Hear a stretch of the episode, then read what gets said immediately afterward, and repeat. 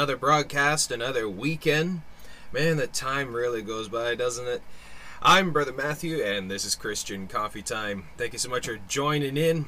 This is where we sit down to study the Word of God and fellowship one with one another, studying the Word of God, the words of Christ, our Lord and Savior, our God and King, Jesus the Christ. So we're going to be diving into the Word of God.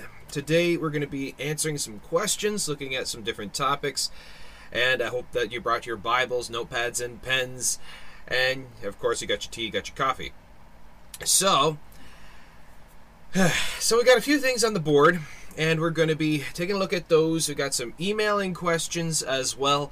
So if you have any other comments, questions, issues, insights, anything at all that you would like to discuss, please go ahead, ask away. And I'd be glad to hear from you. okay, so now this past week we've been going through the Gospel of Luke, and uh, we've been kind of taking our time looking at some different things. And the last study on Luke chapter 5, verse 11, we were looking at the the depth of the meaning of the calling of Christ in verse 11, uh, where he invited them to follow him. It says, and they forsook all and followed him. What does that mean in its fullness? What's the picture behind it? We, we took a look at the mind and the heart and the attitude and the circumstances. We investigated the whole life of the individual of Peter there in the calling and uh, how uh, what would have been going through him and took some artistic license, of course, and you know just kind of place ourselves there. Well, how would we feel? What would be going through our mind if we put ourselves there and we saw this individual named Jesus asking us to follow him? That we do not at, at that moment know the fullness of this man, but there's something about him. We see the miracle that he did and the and how that would have affected the heart and mind. So I hope that you'll watch that video. Uh, it's Luke chapter 5, part 2. Give that a watch and share that around and let us know what you think. As well, folks, if you have any comments, questions, issues, insights, anything else at all, please go ahead, ask away, fire it away in the comments. And this is Saturday. This is Q and A day. So whatever's on your heart, on your mind, we will discuss it here.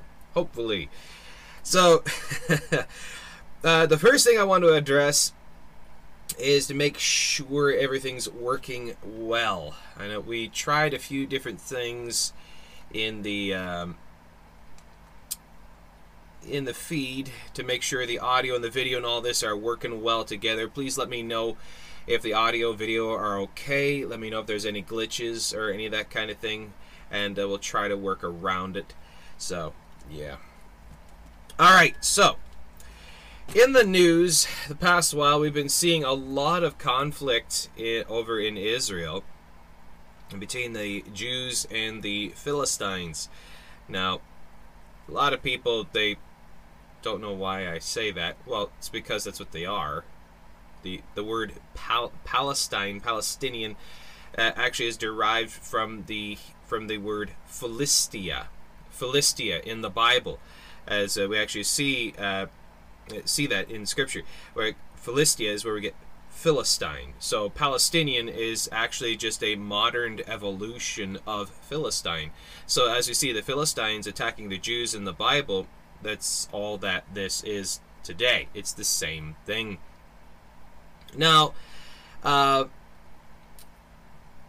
how should we go about, you know, approaching this topic? You know, we want to be careful. We want we want to, you know, want to be biblical. We want to be Christ-like in our response, and of course, we don't hate other other groups, other peoples, other people groups, any of that kind of thing at all. So how do you approach this kind of a topic? We're seeing the wars over in the Middle East and all this kind of stuff and the battles and the conflicts and this stuff. How do we approach this? Well, we just got to say, okay, well, what does the Bible say? Well, first off, Israel belongs to the Jews. That's the promise of Abraham. That's what uh, God said to Abraham, and that Abraham would inherit this uh, this patch of land, this this uh, this area, and this is given to Abraham and to his seed. And this, uh, so we see the promise of Abraham goes from Abraham to Isaac, Ishmael was not the was not the promised son son that God would give to Abraham. It, it went down to Isaac. So this is where the conflict comes in. They say because Ishmael is of Abraham that they also have, have right. Well, that's not exactly accurate, because again, it's Isaac is the promise is the promise given. So Abraham to Isaac to Jacob and all the way down. Now the Jews, the Jews are the descendants of Isaac from Abraham, and the Arabs, those are of the descendants of Ishmael. So that's where the issue comes in. Now, the Palestinians, again, they tried just to take the land as they always have. They tried with Goliath and with many others, and they've always failed. So, I do not celebrate in any way, shape, or form the, the warring conflicts, that kind of thing. Absolutely, I do not. Um, but, you know, the land does belong to the Jews. It is Israel's land. And if you don't like that, then you're calling God a liar, and you got a bigger problem than just that. So I stand with Israel. I stand with the Jews 100%, and they are allowed to defend their land. That's my opinion, and if you don't like that, well, tough. It's my opinion. I'm entitled to my opinion.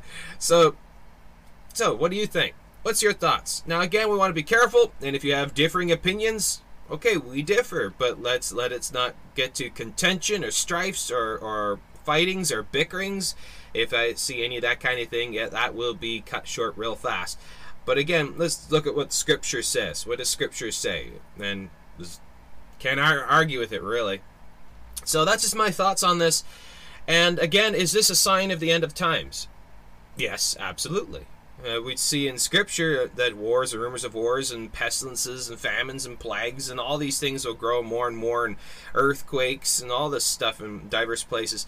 So, yeah, and especially the rising of unrest in the Middle East. It will get worse and worse and worse and worse until an individual stands up and says, I know how to make peace in the Middle East, and he's able to sign a seven year peace treaty in the Middle East. Once we see that kind of thing happening, a guy standing up and doing that, you better start packing your bags, folks, because we're going home.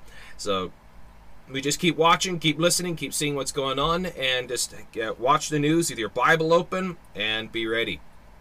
All right. So, yeah, we stand with Israel. Okay. Now, question here. Okay, where to go? Uh, Angela says, one of my Bibles says uh, in, on uh, the book of Revelation, Revelation from. Oh, comments are moving. Revelation from John the Divine. That's not right. Is it Catholic? No. Well, no. Um, that's just fancy wording. The Book of Revelation is Scripture. Uh, just some different Bibles have different titles for the different books. Let's see what what does mine say actually. I actually don't know what mine says is at the beginning of the title of Revelation.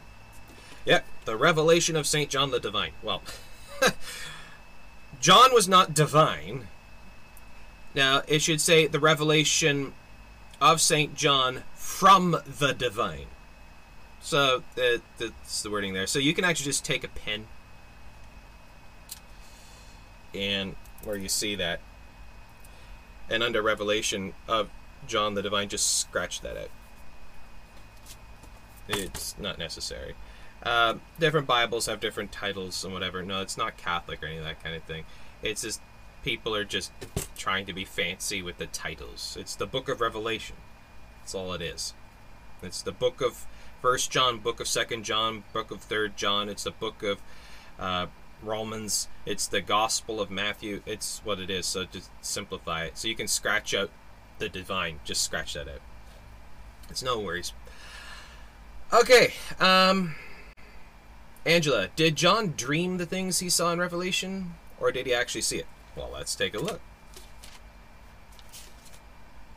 Now, if we go to Revelation chapter 1,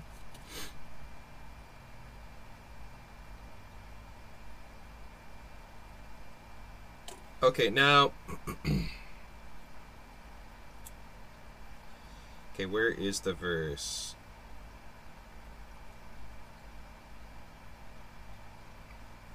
Now, if we go to, okay, Revelation chapter 1, verse 10. Revelation chapter 1, verse 10. Now, we see from verse 1 to 9 is the introduction. And then he starts in verse 10 of Revelation chapter 1, verse 10. He describes what happened.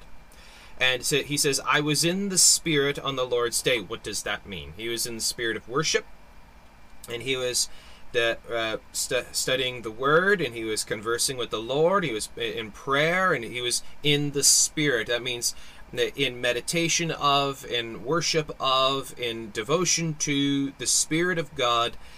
I was in the Spirit on the Lord's day and heard behind me a great voice as of a trumpet. And and uh, and then it then we see what happens here is the the Lord brought John in vision. The Lord gave to John visions of the end of days and showed him all these things. It wasn't a dream.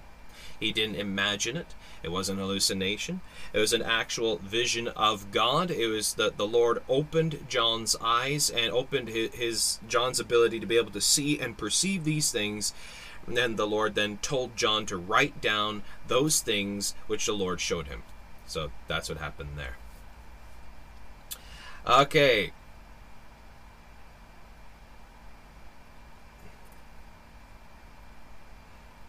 Whoa, hold up one second.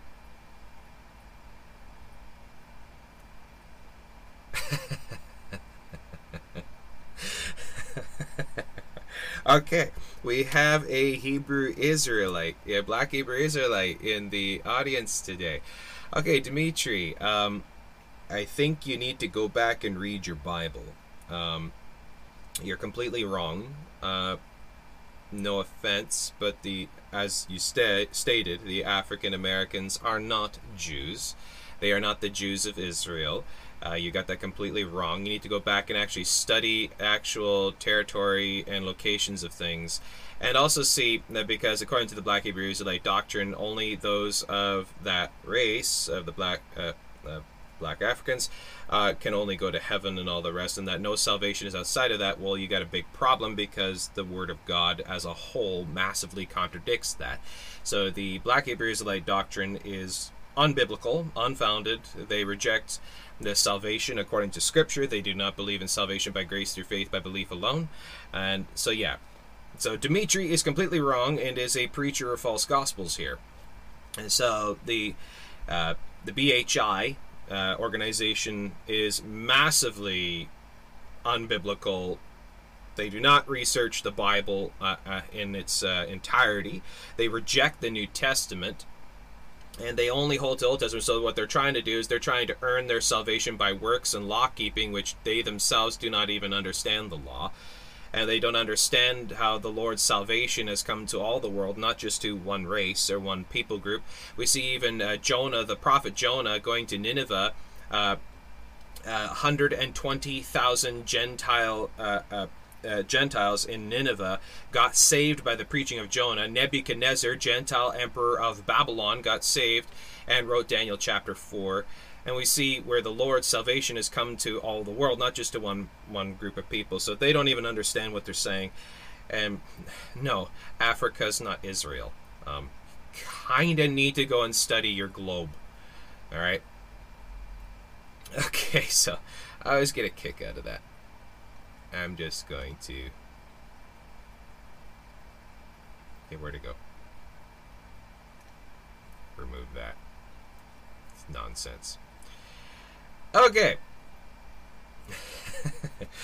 Roman has a question. Will the Antichrist be someone who was raised as a kid here, or will the Antichrist manifest, man himself, blah, manifest himself out of thin air? Won't people ask where did he come from? Now, if we actually take a look, I have a bit of dyslexia with certain words, and especially when I'm a bit tired, it gets worse. So, um, no, eh, the scriptures talk about the Antichrist as being a man, and being a man here on earth. And uh, now, how exactly will this work? Now, there's.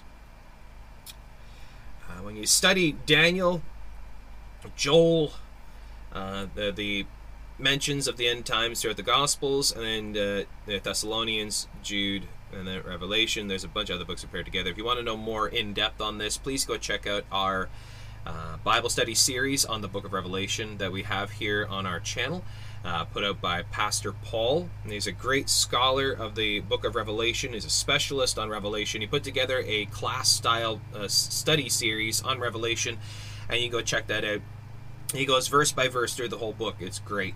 Um, no, but the man, uh, he'll be a man like uh, an individual like you and I, uh, but uh, he will uh, be positioning himself in places of power. Um, now, he'll come out of a place with kings, rulers of the world. Now, it's theorized that's the UN because it talks about the woman who rides the beast, and it's interesting. It's just interesting that outside of the UN headquarters is a giant statue of a woman riding a beast and uh, and how they'll take control of the world and try to control the world by uh, by a one world government, one world power, one world religion. This all comes out, and we can see it being driven by the UN. So he'll, he'll be a man, he'll be a politician, he'll be going forward to conquer. And he says it, it with a bow, but no arrows. So it goes to show he's not doing it through war or threatening, but flatteries and lying deceit. And all the world will love him. So he'll come forward as a politician, conquering in that way. So that's how they step up. But this man is possessed with Lucifer himself. That's what scriptures show there. So no, he won't, he won't just appear like that. No, he'll be he'll come up come out of the nations and he'll stand up as one who has power, and all the world will love him. So yeah. Um. Okay, going on vice versa. How many times will God forgive us, and is there a certain time that He will give up on one?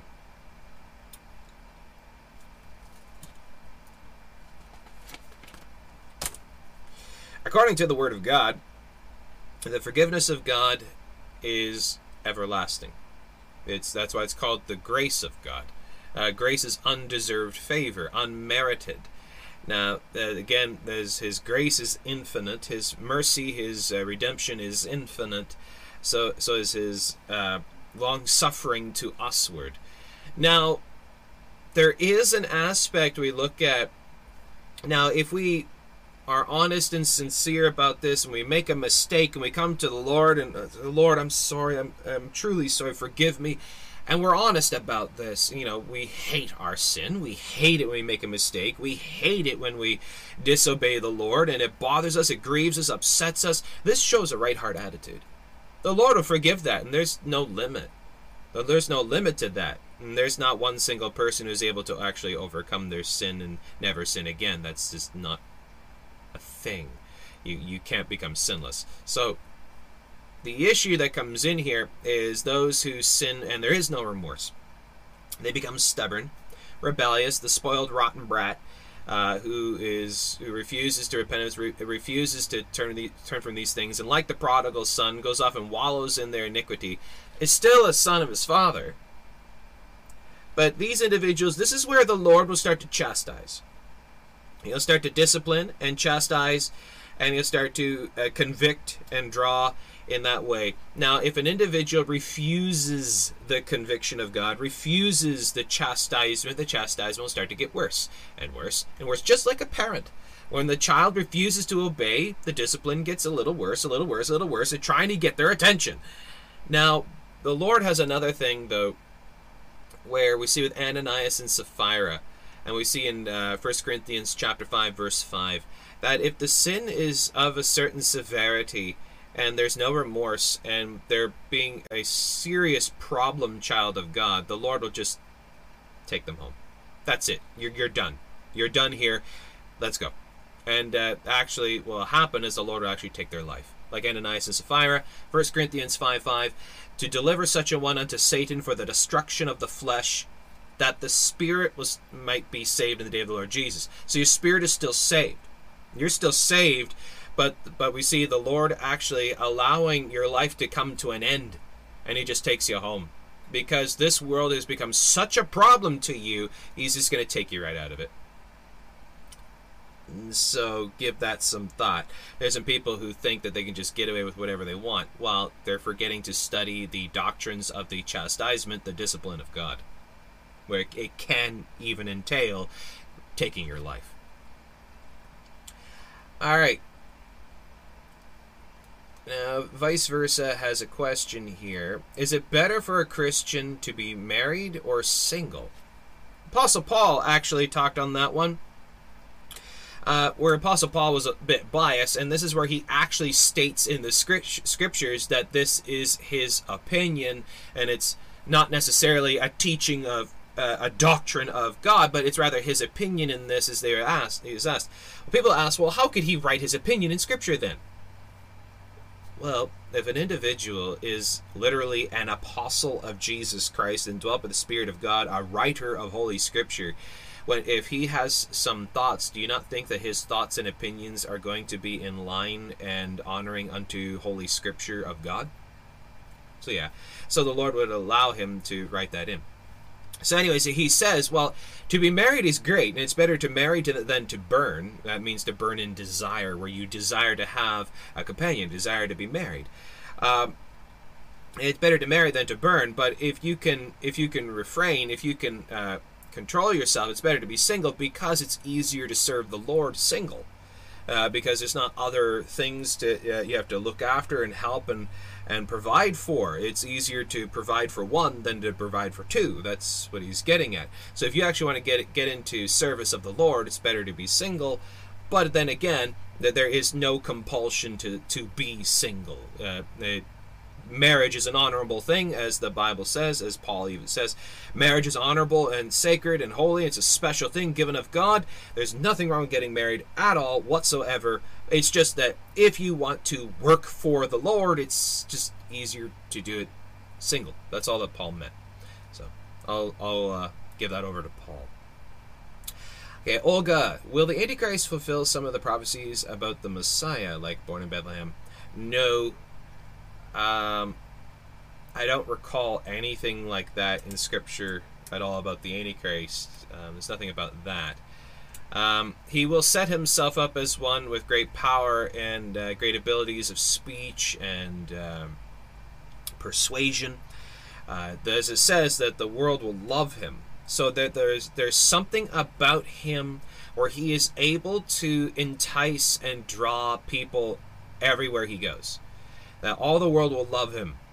Now, all the world, now this is all religions will love him, all, all countries and civilizations and groups will love him. He'll be accepted of all the world. Uh, this is what scripture shows about the Antichrist.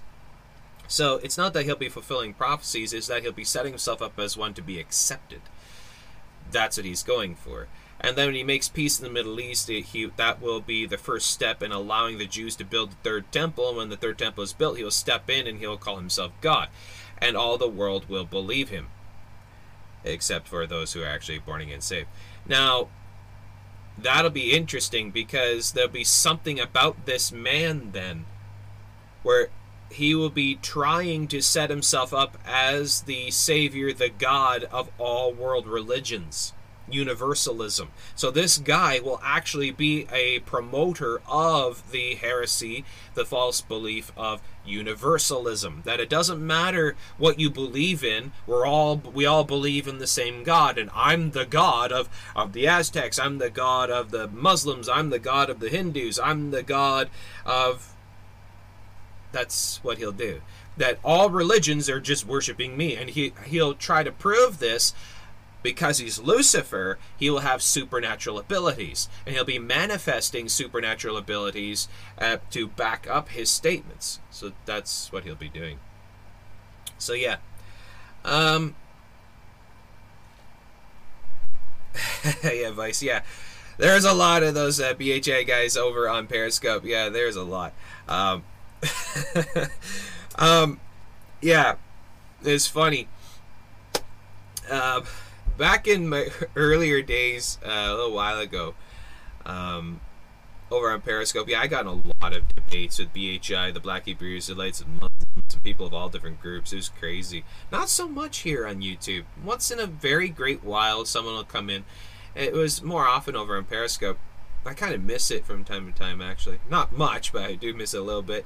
Um, yeah, and speaking of the Black Hebrew Israelites, it's kind of funny. I, am just going to bring it up again because it's it's one of the highlights of my life. Really, it was. It, I thought it was one of the most hysterical things that has ever happened to me in the Christian Coffee Time ministry. Uh, so there's this one individual who, who went off the rails, and uh, uh, okay, now where I'm located uh, we we had some problems with our internet connection.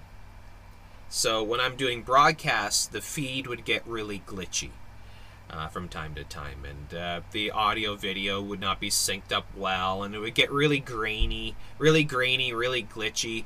And I would move, and then there'd be a little delay, and then the blur of the move. You know, it's you know what I mean. It's really glitchy feed. It'd be like that for for a little while sometimes throughout the feeds. Anyways, so what happened was this individual who uh, went off the rails took one of my videos where it was really glitchy and sent the video over to a, a notable BHI speaker on YouTube and told this Black Hebrew Israelite speaker that I'm a reptilian. that I'm a reptilian alien demon creature and that this video is proof of it because if you watch the video you see the video uh, where i move and it, uh, for a second there i have a couple extra eyes and my mouth morphs and whatever in the glitch feed because of the connection and this black Hebrew Israelite actually took the video believed that put the video up and started promoting that i'm a reptilian I'm an Anunnaki reptilian alien demon.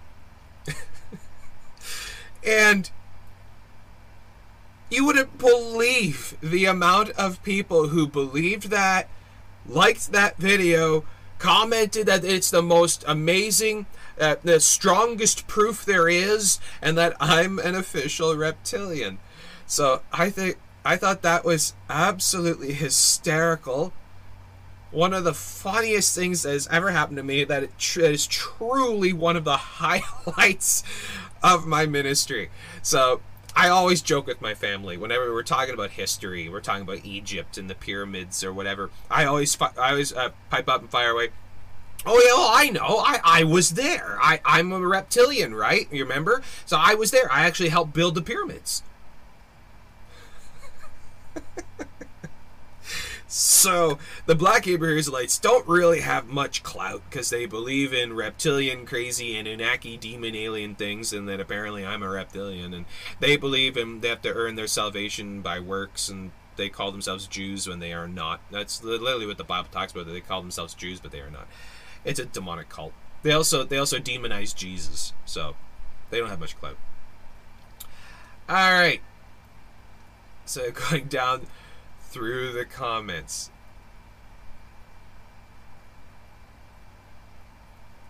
Okay. Alright, so got some here. Okay, Roman says, Is it wrong that I'd rather go to a Catholic church than to a modern day nightclub strobe lights church? Well, they're both corrupt. There isn't much value in either. Um, church that modernizes itself and where they have to use like rock groups, rock bands, and strobe lights and fog machines and all, all, that kind of stuff to try to draw in a crowd, that goes to prove that they don't have much doctrine. Uh, they're just compromising themselves and water themselves down. You get j- about just as much value out of that kind of a place as you would a Catholic church. So they're both corrupt. They're both in the same basket as far as I, I'm concerned. Um, yeah, I wouldn't go to either. That's my opinion. All right, so Roman says, "Can I not go to a Catholic church and still praise Jesus, but not praise statues of Virgin Mary?" No. Uh, it's there's virtually, virtually no difference uh, going to a Catholic church or going to a Buddhist temple, or going to a Hindu temple, or going to a Muslim mosque, uh, because Catholicism is a is a pagan false gospel. Catholicism is not scriptural, is not biblical by any stretch of the imagination. Uh, that people who believe in Roman Catholicism are not saved and go to hell. Uh, that's what Roman Catholicism is. It, it, it's in the same basket as Islam, Buddhism, Hinduism, Sikhism, Shintoism, and all the rest of them. Seventh Day Adventism, um, Mormonism, Jehovah's Witness. Uh, so yeah, no, it, it's you it's literally saying like same logic as can I go to a Muslim mosque and praise Jesus but not believe in Islam? No. Uh, that is not honorable unto God whatsoever. Uh, it'd be better to go out to a grassy field, go to the beach, or go into the woods, or go somewhere else.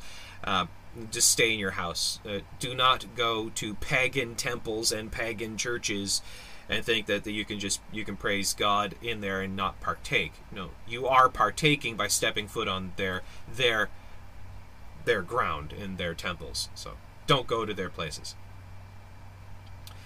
Okay, um, Olga has a question. I'm worried that I won't recognize the signs and will get deceived by the Antichrist. No, it, it won't be possible. Uh, those who are born again saved. Okay, this is how it works. If we are alive at the time, okay, when all this fires off, the Antichrist steps up and starts enacting all this kind of stuff. Okay, the first steps, as we'll be seeing, is paying attention to the news, as you know, also know by the scripture. And what will happen is going on in the Middle East between uh, between uh, the Israel and the Philistines. Is that it'll get worse and worse and worse. And you're listening to the news, you will see that an individual steps up and he, he'll make peace. And you'll be seeing the third temple will start to be built Okay, when you hear this, that there's that there's that they're making peace in the Middle East, and it turns out to be a seven-year peace treaty, and that they're building the third temple. All of the red the red flags, all the bells will be going off, and let alone all of this, even just seeing the main signs of this, the Spirit of God will be giving you discernment. You will not be deceived by the Antichrist because the Spirit of God won't let you. As Scripture says, if it were even possible. Meaning it's not. That it will be almost, but it's not. If it were even possible, the very elect would be deceived. That means it'll be so powerful, so persuasive, that that uh, people will be believing it by droves, but not the believers. This the saved. It'll be so powerful that we'll be like, really taken by it, but the Spirit of God holds us back. The Spirit of God is what protects us. You will not be deceived by the Antichrist because the Spirit of God won't let you. On top of which, you will also be seeing the signs in accordance to Scripture, which will help clarify these things. So don't need to worry about that. You will not be deceived by the Antichrist. Okay. Um, okay, Ted Shields has a question here.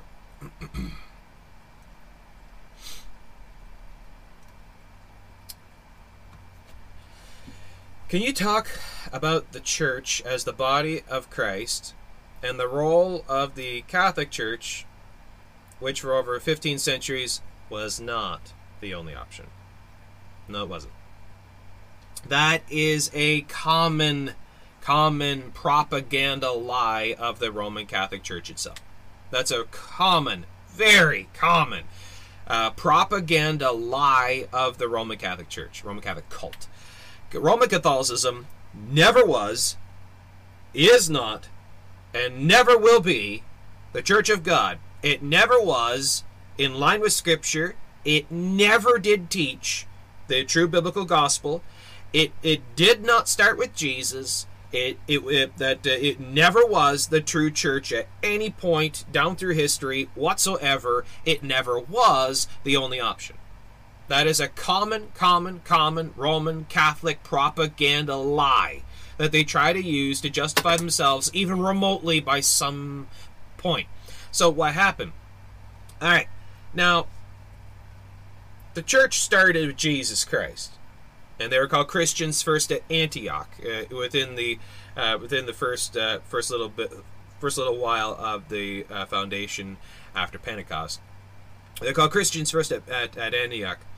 Now, the born again Christians, as they spread out the gospel all across the, the world, they started going everywhere, and they started uh, being very, uh, started growing, started becoming very powerful in its impact. Now, you skip ahead 300 years. Okay? Uh, 300 years later, we see Roman Emperor Constantine, who was not a Christian, he was a pagan Roman. He was not a Christian. That's another propaganda lie of the Roman Catholic Church that he was a Christian. No, he was not. Peter was not a pope. The papacy thing is sheer blasphemy. It's sheer blasphemy and heresy. That's uh anyways, I digress. But Roman Emperor Constantine, what he wanted to do is he wanted to unite his empire, the Roman Empire, but he did not want to use military force. He did not want to use war in any way, shape, or form that way. He wanted to approach it by a different way. So he approached it by religion because he saw as well that the great schisms all throughout the empire and politics and religion and everything else, he wanted to unite it under one banner and try to bring all the people together as a whole. So he worked uh, in fashioning uh, the Roman, the universal church of the Roman Empire. Catholic means universal. So the Roman Catholic, Roman Universal. So the Universal Church of the Roman Empire. Now, what he did is he grabbed grabbed all of the religions of the Roman Empire, dumped them all into one big pot, put Christianity on top, mixed it all up, pulled it out, and he created the Roman Catholic Church. Universal Church of the Roman Empire. Set up his own bishops, his own scholars, his own theologians, his own uh, teachers, and all this stuff. And this is where the Roman Catholic Council of Trent, the Roman Catholic Council of Nicaea, and all of these were formulated to figure out their doctrines of their religion. Now, what was happening while the while the Roman Catholic cult was in its formation? The true Christians are always there. There have always been offshoots. We see Mormonism. We see Jehovah's Witness. We see Seventh day Adventism. We see all the other different little cults and offshoots and branches and all this stuff all along. And Catholicism is no different. It's no different. It just it's just one of the earlier cults that came out that that uh, offshoots of the devil trying to find ways to fight against the born again Christians. Now, the uh, outside of the of the Catholic cult we see the born again Christians are actually given a name. You can actually research this. They were actually given a title, given a name by the Roman Catholic cult. They were called the Anabaptists. Which what does that mean? That means rebaptizers. Because to be a part of the Roman Catholic cult, you have to be baptized to be saved. Baptismal regeneration, which is heresy, blasphemy, according to the Word of God. It's false gospel. So you get water baptized to get saved and to uh, be converted to Catholicism. And then when people would get converted into born again Christianity, they would leave Catholicism, they would believe in the Lord Jesus Christ, and then get baptized. And according to the Catholics, they see them getting baptized again, so they were called rebaptizers. And the born again Christians are always uh, hated, slaughtered, persecuted, butchered by the Catholic cult all the way down through the age, ever, ever since right up to the 1500s, where we start seeing the Reformation. So the 15, 1500 years of terror by, by Catholicism is what you're actually referring to.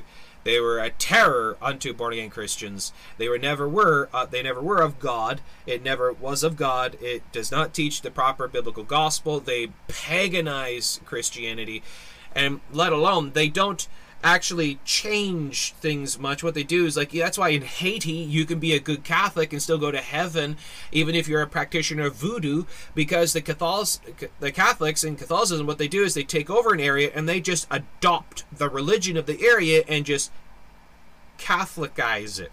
So that's why in Haiti you can be a practitioner of voodoo, not voodoo, voodoo, which is Catholic voodoo.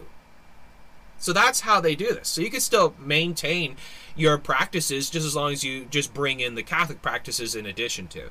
So it's a complete pagan cult. And so they they were not they were not the only option there was. That's a complete propaganda lie of Roman Catholicism. They always were a pagan cult. It never was a true church. They did not canonize our Bible. They canonized their own. And so there's so many lies that Catholics actually are deceived by that Catholicism teaches. It's insane. So yeah. All right.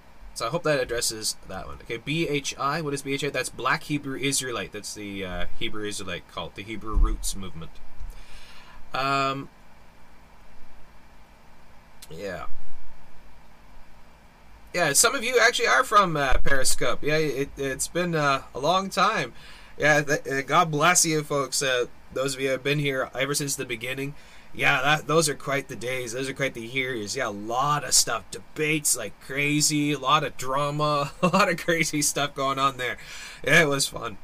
Um, I kind of miss it. Um, okay. Okay, vice versa has a question on a Bible passage. That's Luke chapter 14, verse 26. And we got Okay, so Luke chapter 14, starting at verse 25. And there went great multitudes with him, and he turned and said unto them, If any man come to me and hate not his father and his mother and his wife and children and brethren and sisters, yea, and his own life also, he cannot be my disciple. What does he mean by there? Now, this is why it's so important to study the words, to study the meanings of the words and study the context and pairing scripture with scripture and going across and not just cherry picking a verse, cherry picking a word, and trying to build a doctrine of this. We see the word hate and we immediately think of it, immediately conjures up an understanding, uh, according to our opinion of what of what we think it means. Hate as being a negative, aggressive thing, as as you dislike them and you hate them and you put them. No no, no, no, no, no, no, no, no, no. That's not what Jesus is saying. Jesus is not saying you need to hate your mom and dad and hate your family in how we understand this. Now, this thought here, when we research the meaning of the word, in the context of we see uh, throughout the scriptures about the position of the Lord uh, in our life the idea is that how we uphold our, our family, the Lord is lifted so high that in comparison, it would look like as if you don't like them because you'd be willing to leave your family for the Lord. It's not that you hate them, you dislike them. It's that the hold that you have on them and the hold that you have on the Lord is not equal that you would hold on to the Lord more than your family. You'd be willing to let your family go for the Lord. You'd be willing to die for your Lord more than your family. That's what this is giving. That that in comparison, you look at it, it looks as if like you don't like your family because you'd be willing to leave them. You'd be willing to separate yourself. You'd be willing to let them go for the Lord's sake. That's what that's saying. That's what that's meaning when you uh, do a cross reference in here. This is why we got to be very careful about just uh, about ju- just reading, not studying, and uh, trying to bring out our own thoughts on certain words and stuff without doing the cross references. So it's so important to pair scripture with scripture, rightly divide the word of truth. Okay, so Romans says, so were the Christians in the ninth century. So sorry. So were the Christians in the ninth century wicked? They praised God, acknowledged Him as Savior. Isn't it better to worship God isn't it better to worship God than another? I, I'm sorry, I don't understand your comment. Let me try to read this again. Christians in the 9th century wicked? No. They praised God, acknowledged Him as Savior. Worship God than none at all.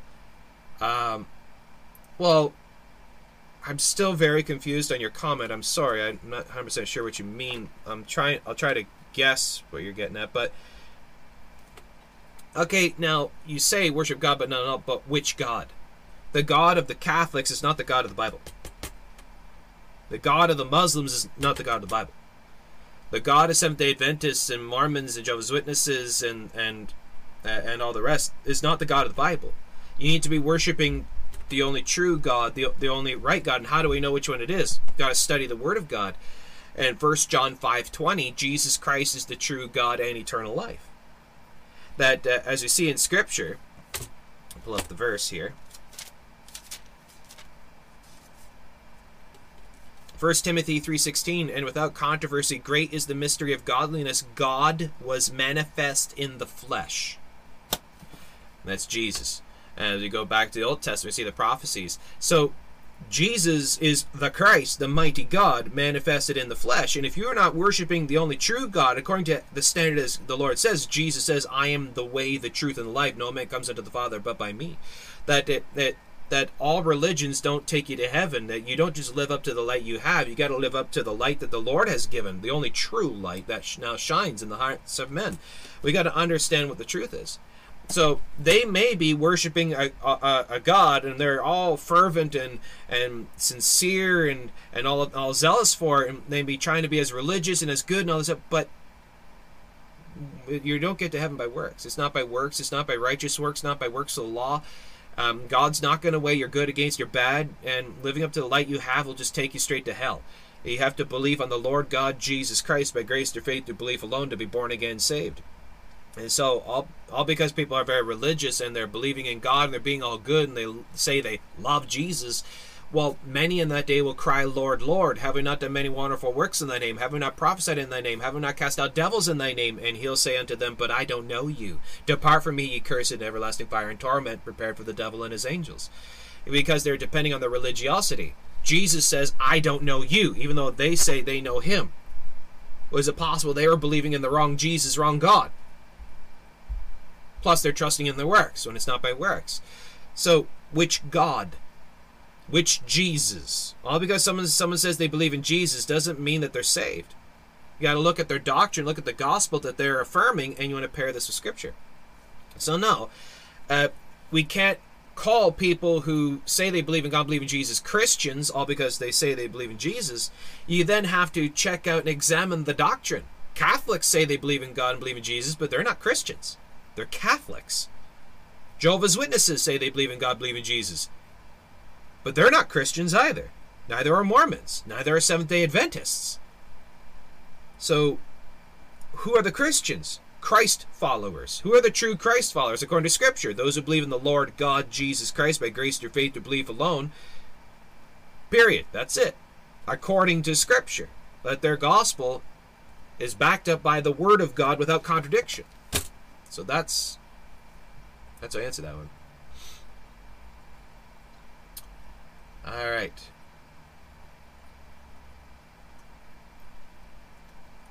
Davin has a question. Who are your favorite Bible teachers, preachers?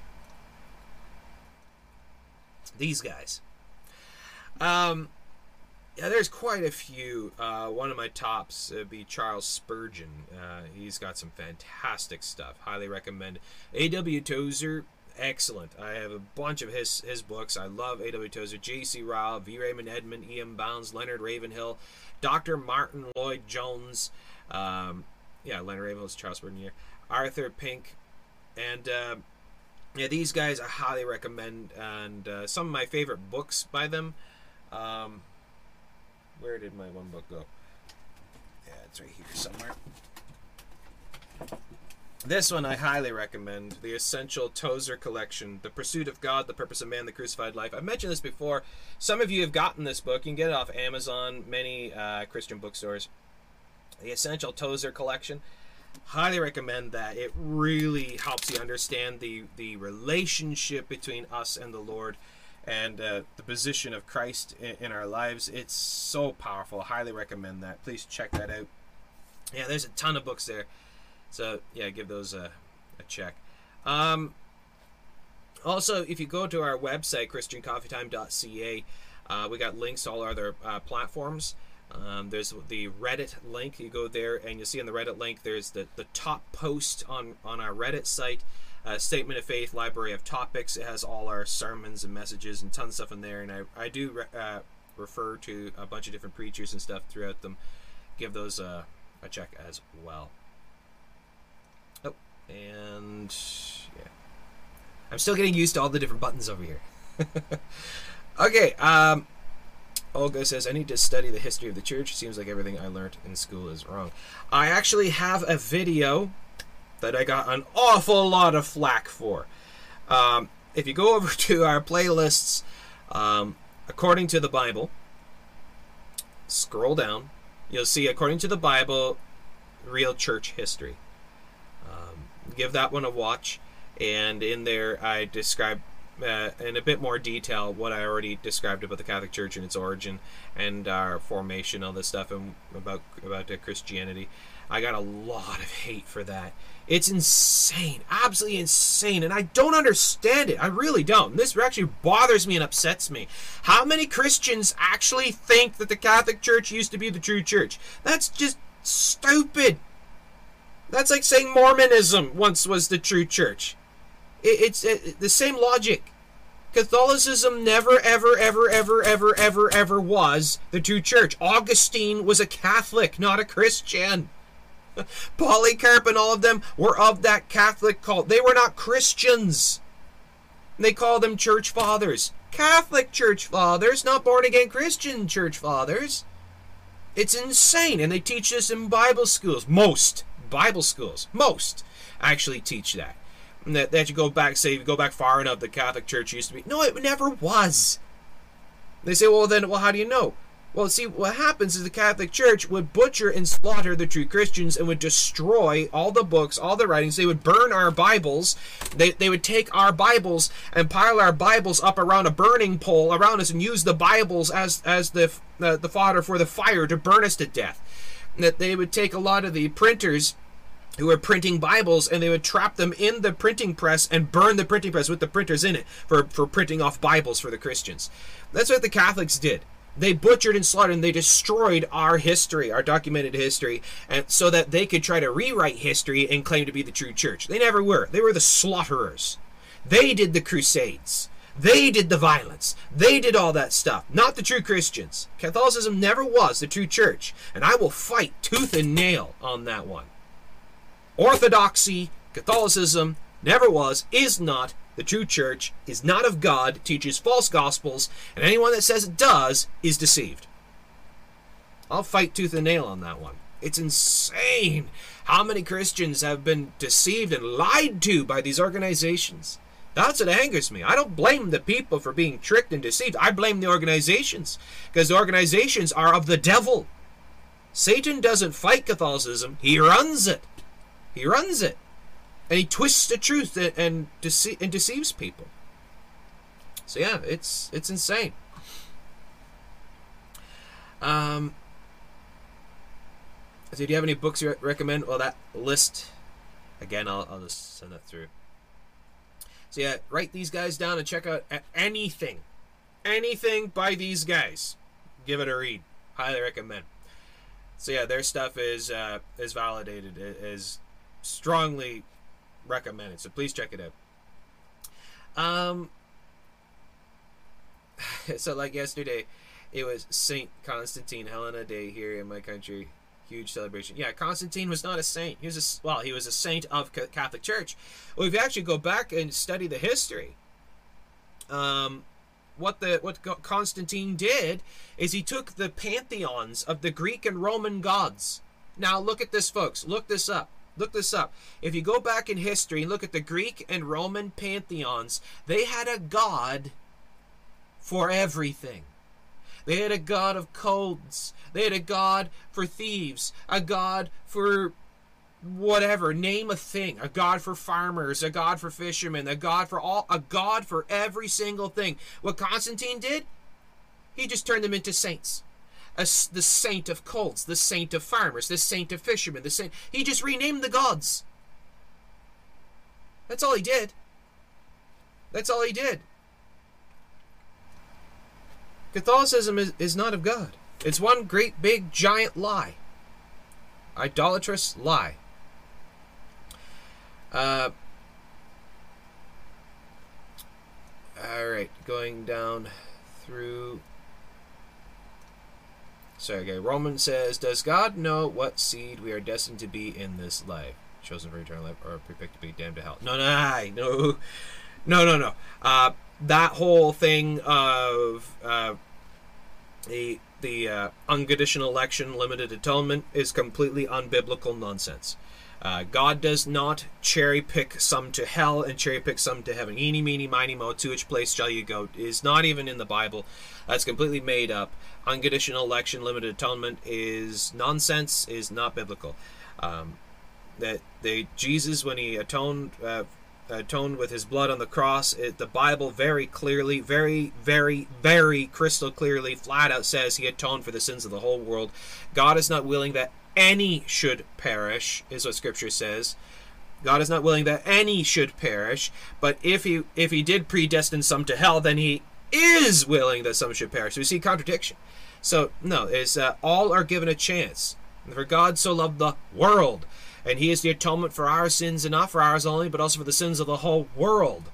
God is not willing that any should perish. I got a ton of scripture on that that, that can d- easily disprove limited atonement, unconditional election. Uh, those are complete uh, errant doctrines, uh, the the hyper Calvinism of the tulip theology, that kind of stuff. Nonsense. Stay away from that. So, um, what the Lord does, the Lord calls all, draws all, gives all a chance. As the Lord is not willing that any should perish, but is long suffering to usward.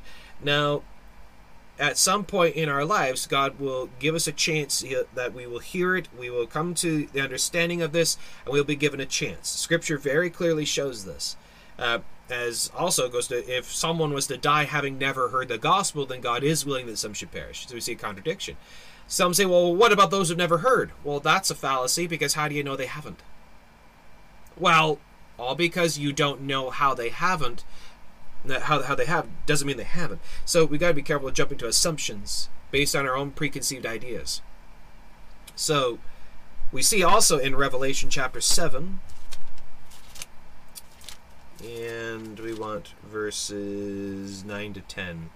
After this I beheld and lo a great multitude, which no man could number, of all nations. Now look at this. I beheld and lo a great multitude which no man could number of all nations and kindreds and people and tongues stood before the throne and before the Lamb, clothed with white robes and palms in their hands, and cried with a loud voice, saying, Salvation to our God, which sitteth upon the throne and unto the Lamb. These folks are saved. So salvation has come unto, and people have gotten saved out of all nations and kindreds and people and tongues. That means every single tribe, nation, society of the entire world has has been brought the gospel and given a chance at some point. So the idea that they've never heard is actually actually contradicts the Bible. Because scripture says that they went into all the world. Not just the known world, all the world. They somehow did. That God made a way and the gospel got there. So yeah. So yeah, um going down through. Okay, Olga has statement here. I used to have nightmares about the aerial toll houses. Oh yeah, okay. Uh, these are so scary. But I told you how it's not real. Yeah. Yeah, there's no such thing. It's nonsense. Uh, nowhere in the Bible.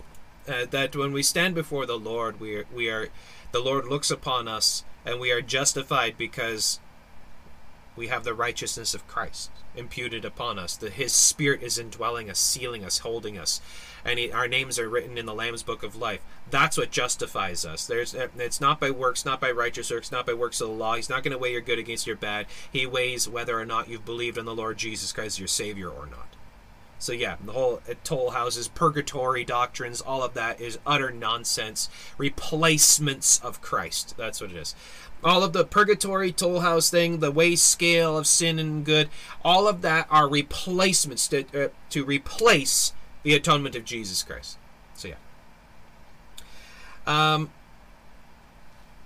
yeah, that's why you have a different saint for everything. That's right. Exactly. That's what it is. Uh, that's what Constantine did. He took all of the Greek and Roman gods and just renamed them. That's why they had a god for everything. And now look, there's a saint for everything. And if you actually look back far enough, you see when they happen, the crossover. It's the same thing. Um, uh, Angela says, even my Christian friends think I'm crazy for saying UFOs and aliens are devils. Yep. How should we talk about the news about aliens so we can witness and not sound nuts? Well, you see, all right, I'm gonna have to step into the realm of my opinion on this thing. Um, all right, now if you go to people, the vast majority of society, okay, if you were to go back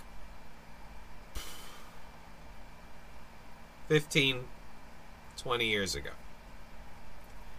everybody would think you're crazy if you said that you believed in aliens 15, 20 years ago.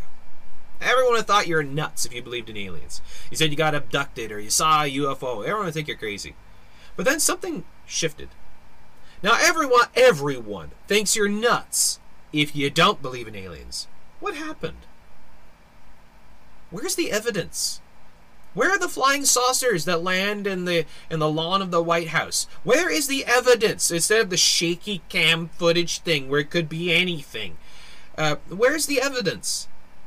I, well, there is there has been none, but somehow it's shifted, and everyone now believes in it when there's no evidence for it, other than shaky cam and and so-called you know eyewitness uh, ver, uh, uh, accounts, uh, first witness accounts that people talk about it. But again, that's their word.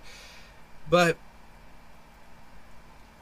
you're not going to get anywhere with them when they when they say they already believe in it because you're approaching from a biblical standpoint when they don't accept the Bible as authority.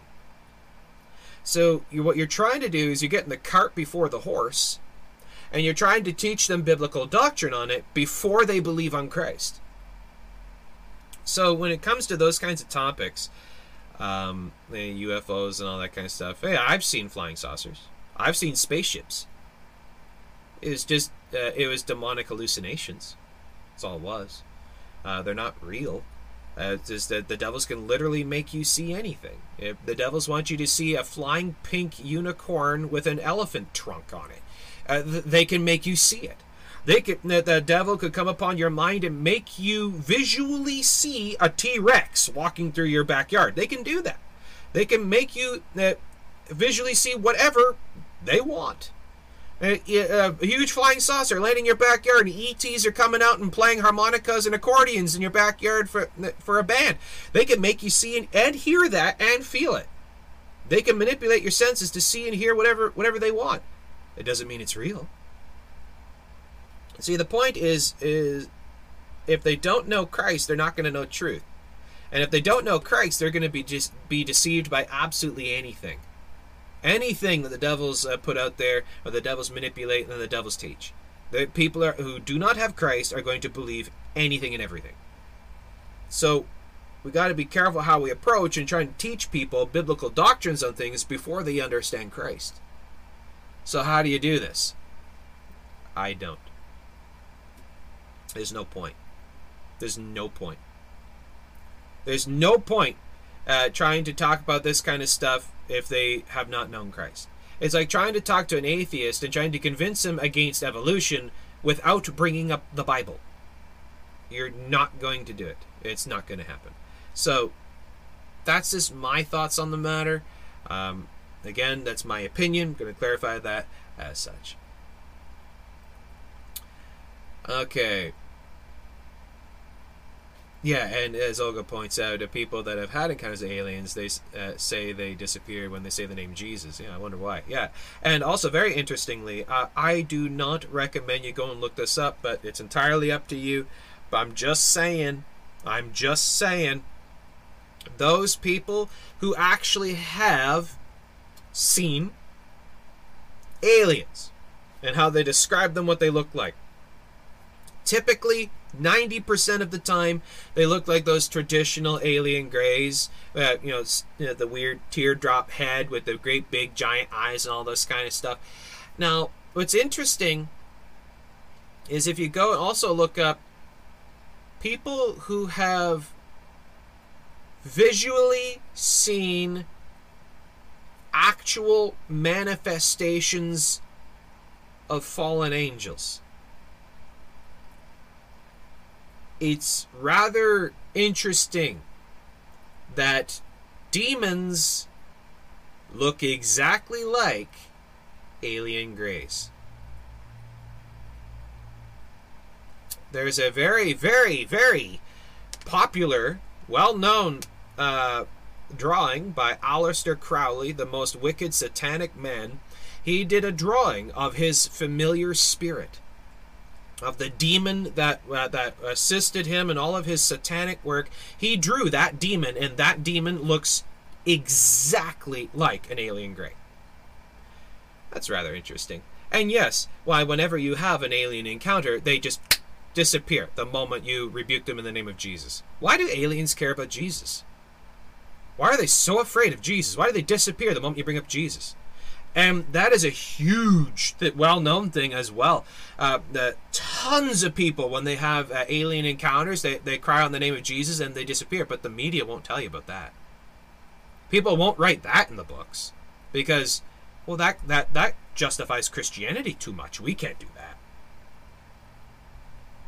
So yeah. Yep. Hey, Roman says last Q and A, you said that God flooded everything. Oh yeah, the flood in Genesis. Why did God allow for things like the pyramids and Sphinx to still be standing? Why did God allow th- these things to still be here if He could have destroyed it? Well, it's a good question. Now, the primary thing that God was destroying was the life. This is what Scripture says: is that is the judgment was upon man. For the great corruption and violence and wickedness and abomination, God was judging the people. He did, he uh, wiped out the life and he restarted it again with love. He wasn't uh, the the the whole point of it wasn't to wipe the earth like a slate, wipe it clean, destroy everything, and then uh, that's not the whole purpose. That did happen pretty much, but because of the severity of the flood itself, but the point of the flood was to destroy the life, and the life start over again with Noah and that which was on the ark. So some things did did survive. Well, even to the point where your cars are are powered by liquefied dinosaurs. Petroleum and all that actually came from all those things that were destroyed in the flood. That's what gasoline is liquefied dinosaur.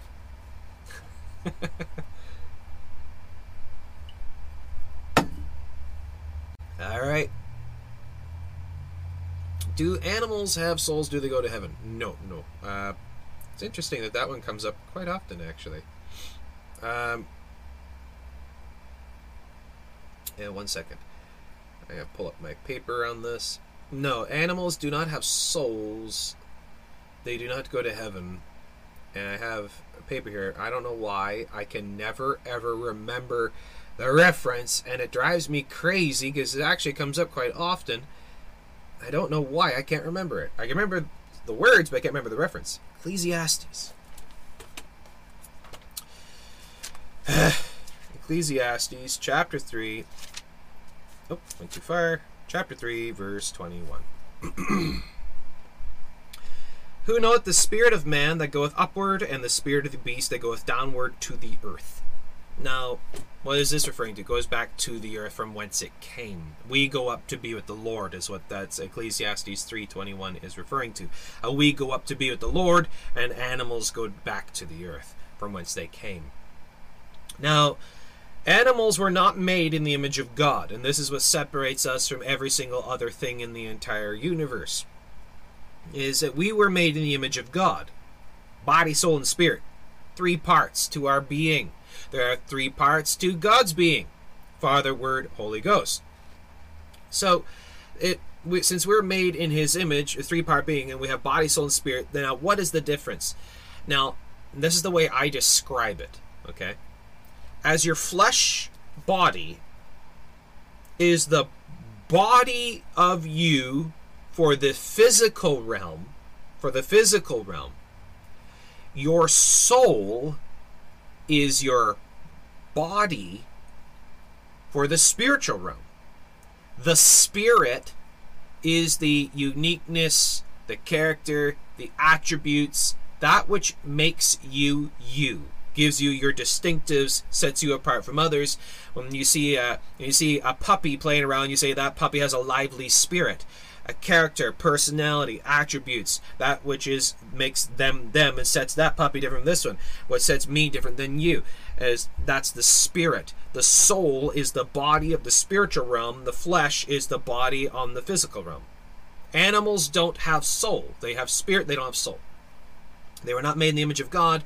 They do not. Have, they do. They do not have a three-part being. So when, when an animal dies, it dies. That's it. It's over. So yeah.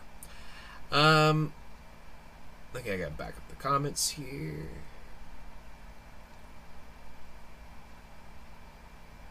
Okay, Angela has a question.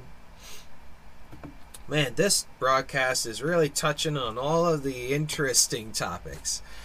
Oh boy. okay, well,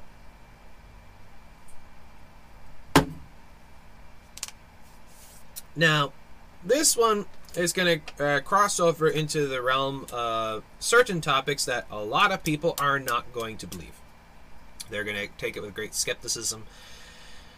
Well, that's because these people, again, are believing on their opinions, are not researching certain topics before bringing up uh, actual studied doctrines on, on this stuff. Now, what I mean, for example, is um, talking about magic, as I am an authority on this because of my background. I, I do a lot of talks on this, a lot of uh, studies and researchings, and my whole previous life was on the whole world of actual occult magic. Um, in that world, I was a practicing magician, not like, you know, Criss Angel magician, not, or you know, street magic. No, I'm talking about real occult magic, witchcraft, actual real stuff. Um, I was a practitioner of witchcraft, shamanism, and wizardry. Real world stuff, not Harry Potter nonsense or, or uh, uh, kind of entertainment. Um, and how magic works. It's the circumstantial manipulation of the natural through supernatural means, and it's the supernatural without God.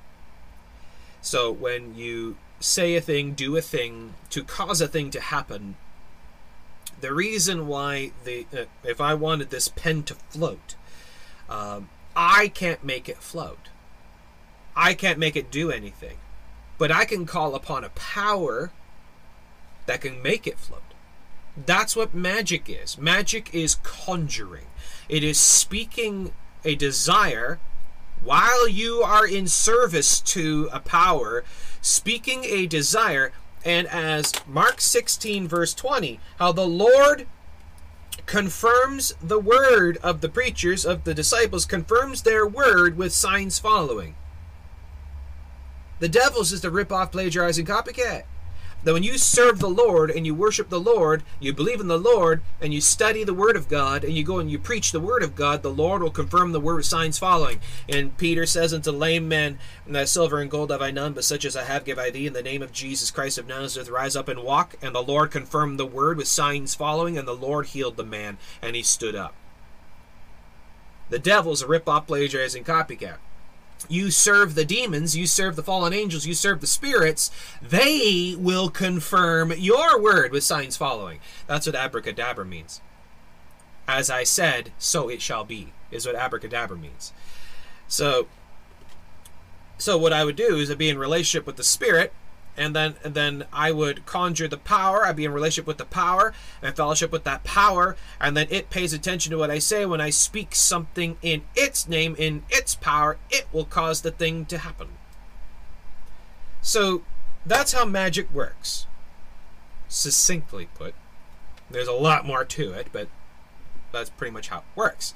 Now, is you asked the question about people flying in Mexico.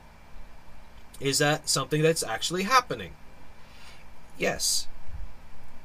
Uh, in certain rituals, in high Satanism, uh, uh, I have seen it. I have personally witnessed poltergeists, furniture floating, moving, all that kind of stuff.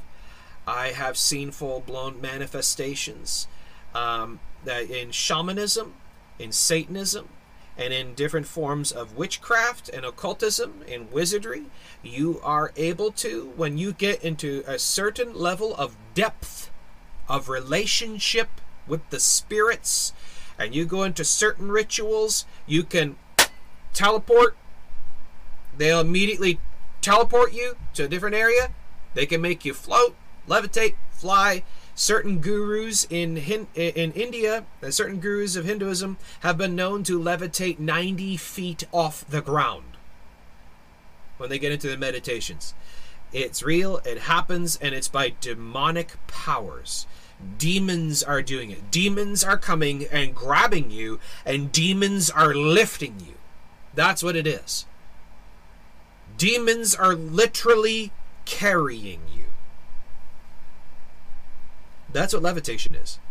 It's not you you learn to vibrate yourself, vibrate your energies, and you start to levitate. No, no, no, no, no, no. Not at all. You are literally being lifted by beings. They are lifting you. They are carrying you. They, they, they listen to what you say in the ritual and they, they honor your request. Those who honor me, I will honor. The inverse. Those who honor the devils, the devils will honor. That's what magic is. That's how magic works. Levitation's real. Flying is real. Poltergeists are real. I can move things with my mind. No, you can't. You're stating a desire and they're honoring your request. That is how it works. People say, well, how do you know that? How do you know? Well, it's because I was an instructor, I was a teacher of a large witchcraft school. Uh, there were hundreds of students, and I wrote and created multiple different forms of magic, uh, entirely new forms. I was a conjurer, a spirit conjurer, an enchanter, and a diviner, and I, I could cause things to happen, and I taught real world occult magic. I've seen it firsthand. This is how it works. This is what it is, and it is terrifying. So yes, uh, uh, the witches down in Mexico. That those ones actually that falls under Brujeria. I believe I said that correctly. Brujeria witchcraft, which is uh, extremely, extremely satanic. Uh, well, isn't all witchcraft satanic? Well, there's different forms of witch witchery. Uh, there's hedge witchery, which is very closely related to kind of like shamanism. Shamanism is just a native form of witchcraft. That's what shamanism is. It's native witchcraft. Um, there's hedge witchery, which is very uh, nature based. Then there's traditional witchcraft, uh, urban witchcraft, uh, what you see uh, happening in like Salem, or uh, like the stuff you see by Wicca. Wicca is a variant off of traditional urban witchcraft, which is very uh, ritual based and it, it's more city style kind of thing. Many different forms. Then you get in Santeria, which is uh, blood magic and sacrifices, very satanic. Brujeria is a is a variant that's not as bad as Santeria, not as dark, but it's very satanic. And it's that those satanic forms that you start seeing a lot of that kind of stuff happening of high possessions and levitations and flying. Um, that's where a person gets uh, gets completely overly taken, and they become what is called a husk.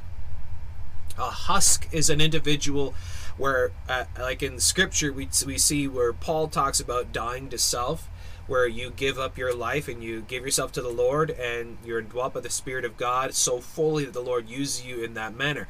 The inverse of the satanic form of that is you, uh, where you you die to the Lord, but you die to the devil and you literally give yourself to the devil 100% so that your actual character and being ceases to exist. And you get so suppressed in a possession that the demon takes over and the common entity that speaks out of the body is actually the devil and no longer you. You cease to exist kind of kind of. And it takes over and owns your body and you your body is basically a husk for the devil to inhabit. And it's those individuals that are levitating that's what happens, folks. Um, I was raised believing that animals can see the spirit world. It would seem to be. It would seem to be. Uh, it's very weird. Uh, either the the devils themselves are just playing tricks and that kind of thing. I don't put a lot of stock in superstitions and that kind of thing. Uh, it, it, it's possible. It seems to be, but I don't want to say 100% it's a theory that they do. These you see cats and they start looking around like they're looking at something. It's the same with dogs and other creatures and they react to things. It's possible, or the devils are just tormenting the animals. It could entirely just be that. Um, I don't know. I actually don't know. The Bible doesn't say. It does show certain uh, certain points. You know, like uh, Balaam's donkey saw the saw the angel, but that's because God wanted the donkey to see the angel. But, anyways, I don't know. Uh, now, and uh, about Mexico again, the witchcraft there, shamanism. Yeah, well, there's a lot of hand down, uh, hand me down traditions, uh, a lot of voodoo, shamanism, Aztec religion type stuff going on there. Yeah, there is. Uh, there's a lot of stuff that that has survived the, the years. uh, hand down traditions, that kind of stuff. Um, but again, you see it everywhere. In Russia, there's a lot of shamanism and multiple different forms of shamanism. In every single culture, you see that they, that is completely taken with different forms of occult. Is just some are more famous than others. That's all it is. But every single culture, every single country, every single civilization and society around the entire world is completely taken with the occult. Just some is just more notable than others. That that's more of what it is. So yeah, you there is not a place in this world that you could point out that is not taken with the occult. So yeah. Um. Okay, so going down. Okay, Olga has a question on the evil eye. Some of you may have seen this. It's uh, it's actually uh, it actually originated from India. It's Hindu witchery, Hindu witchcraft. It's Hindu occult. It's an amulet. It's a it's like a disc or kind of oval shape. Sometimes it has a blue ring on the outside, and it has a, like a painted blue black dot. Looks like an eye. You can buy this amulet kind of thing, this rock, this button, or sticker, or poster, or whatever. This eye-looking thing is called the evil eye. Uh, you see in some variants. It, it looks like it's on a hand, with the thumb's kind of bent weird, uh, or the and this pinky's kind of bent weird kind of thing, and it's a hand that has an eye in the hand. That's called the witch's eye, the evil eye. That's Hindu occult. Stay away from that. If you have that in your possession, get rid of it immediately and repent of it. That's Hindu witchcraft. It's a it's a Hindu enchanted amulet. It's an amulet of protection. That's what it's meant for. It comes from the Hindu religion. It's pagan. And so yeah, it's uh, how these kinds of work, these things work um, is they're enchanted by spirits. They become what's called a haunted object. A haunted object. So this pen is nothing. It's just a pen. But there are rituals you could do where you can actually conjure and bind a spirit to the thing, and this thing becomes a haunted, empowered magic object, an, am- an, an amulet, an enchanted object, a charmed object and it carries a power that whoever uses it will get the abilities of whatever it is I enchanted it with. Um, so that's how symbology works. It just drawing a star does nothing. You see children drawing stars. It's a pentagram. No, it's not a pentagram. It's a star. It becomes a pentagram, as we know a pentagram of an occult thing, when it becomes empowered, when it becomes enchanted and charmed. Um, that's where a spirit is bound to it, and now it has ability. Um, so all because someone just draws a thing that doesn't mean anything. You see a lot of crazy people drawing, you know, evil symbols, and they think it's all edgy and woo, but means nothing. There's nothing to it. It has to be. It has to be charmed. Um, so these amulets that you buy, and these things, but that but that they're created specifically to be an occult object. So from the moment of its creation, it was charmed because of the intention of the creation, and there are spirits bound to the thing. That's why uh, you, if you have any uh, statues of Buddhas or Hindu statues, Hindu symbols, Buddhist symbols, or any other other world religious spiritual symbols or or, or uh, things, like idols or what statues or whatever in your possession, there are spirits bound to them. That's why you get rid of them. That's why the Bible talks so much about purging those things out of your life, getting rid of it. Look at Acts 19, 19 to 20, for example. So be very careful what you have in your possession. All right. Um, Angela says, Did God make animals for us or for him or both? Well, God made it for his glory, for for himself, and then he made us and he and he created when he created us, he gave us the authority, as you read in Genesis, as uh, to mankind was given authority of all creation. The all creation is in subject to us as we are subject to Christ. Um, and so he, all the animals then were given to us uh, to care for, to use, and all, all of that. So, actually, it's so you're right. It is both. Okay. Um, okay, so I'm going to pause here on the on the comment questions. I need to jump over to the board just for a moment because an individual emailed me some uh, some questions and I need to answer these. Um, oh, where did it go? There it is. Here. All right, so there's some emailing questions uh, for a friend of mine, Thomas, emailed me and asked question here. Okay, firstly, I want to ask if I would be committing the sin of hypocrisy if at one point I expressed an opinion to someone about being against something, to then later changing my mind on the matter and doing the opposite of what I expressed to that person because I no longer hold to those views in which I told that person. Is that hypocrisy? No. That's changing your mind.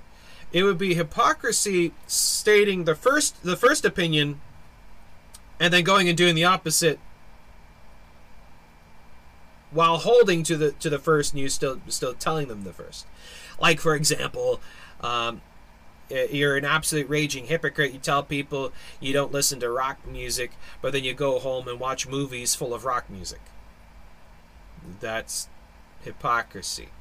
Um, you're, you're uh, playing the hypocrite. To to state to state a belief, and then to come to a completely different conclusion, change your mind, change your opinion, change your belief, and then now you're doing that. That's not hypocrisy. That's changing. Um, it would be hypocrisy if you still verbally held to the first while you while you practice the second. That's hypocrisy. So no, you are not a hypocrite for that. Secondly, um, okay, so this is about okay. I also want to ask if the Harry Potter books, films, and other products related to that franchise are an exception to other fiction books which contain magic, as it is inspired by real life sorcery practices. I mean, in the sense, could they be dangerous in any way in which I am not conscious of? Okay, so how how, the, how entertainment and this kind of stuff works. Um, if you look at Harry Potter and you look at, say, Mickey Mouse playing the sorcerer, yeah, there is a big difference, massive difference. Uh, what, there's Hollywood magic, which is not magic, and then there's real magic, um, which like Harry Potter promotes. Uh, for example, I'll get into that. Now, the Hollywood magic is very, very flashy, very flamboyant, and the the flashing lights and they and they they kind of twist reality by saying, you know, you have no abilities, but all abilities are in this magic wand, and you just pick this thing up and it can shoot fireballs. That that's really stupid. That's not how it works. But anyways, uh, there's Hollywood magic where completely off the rails. But Harry Potter, what it does though is it teaches something else.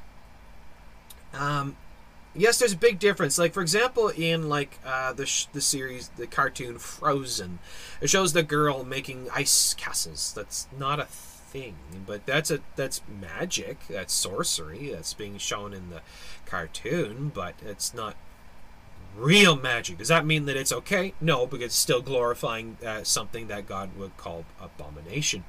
But Harry Potter teaches real world occult, where J.K. Rowling is on record of flat out saying that one third of the Harry Potter books contains real world occult.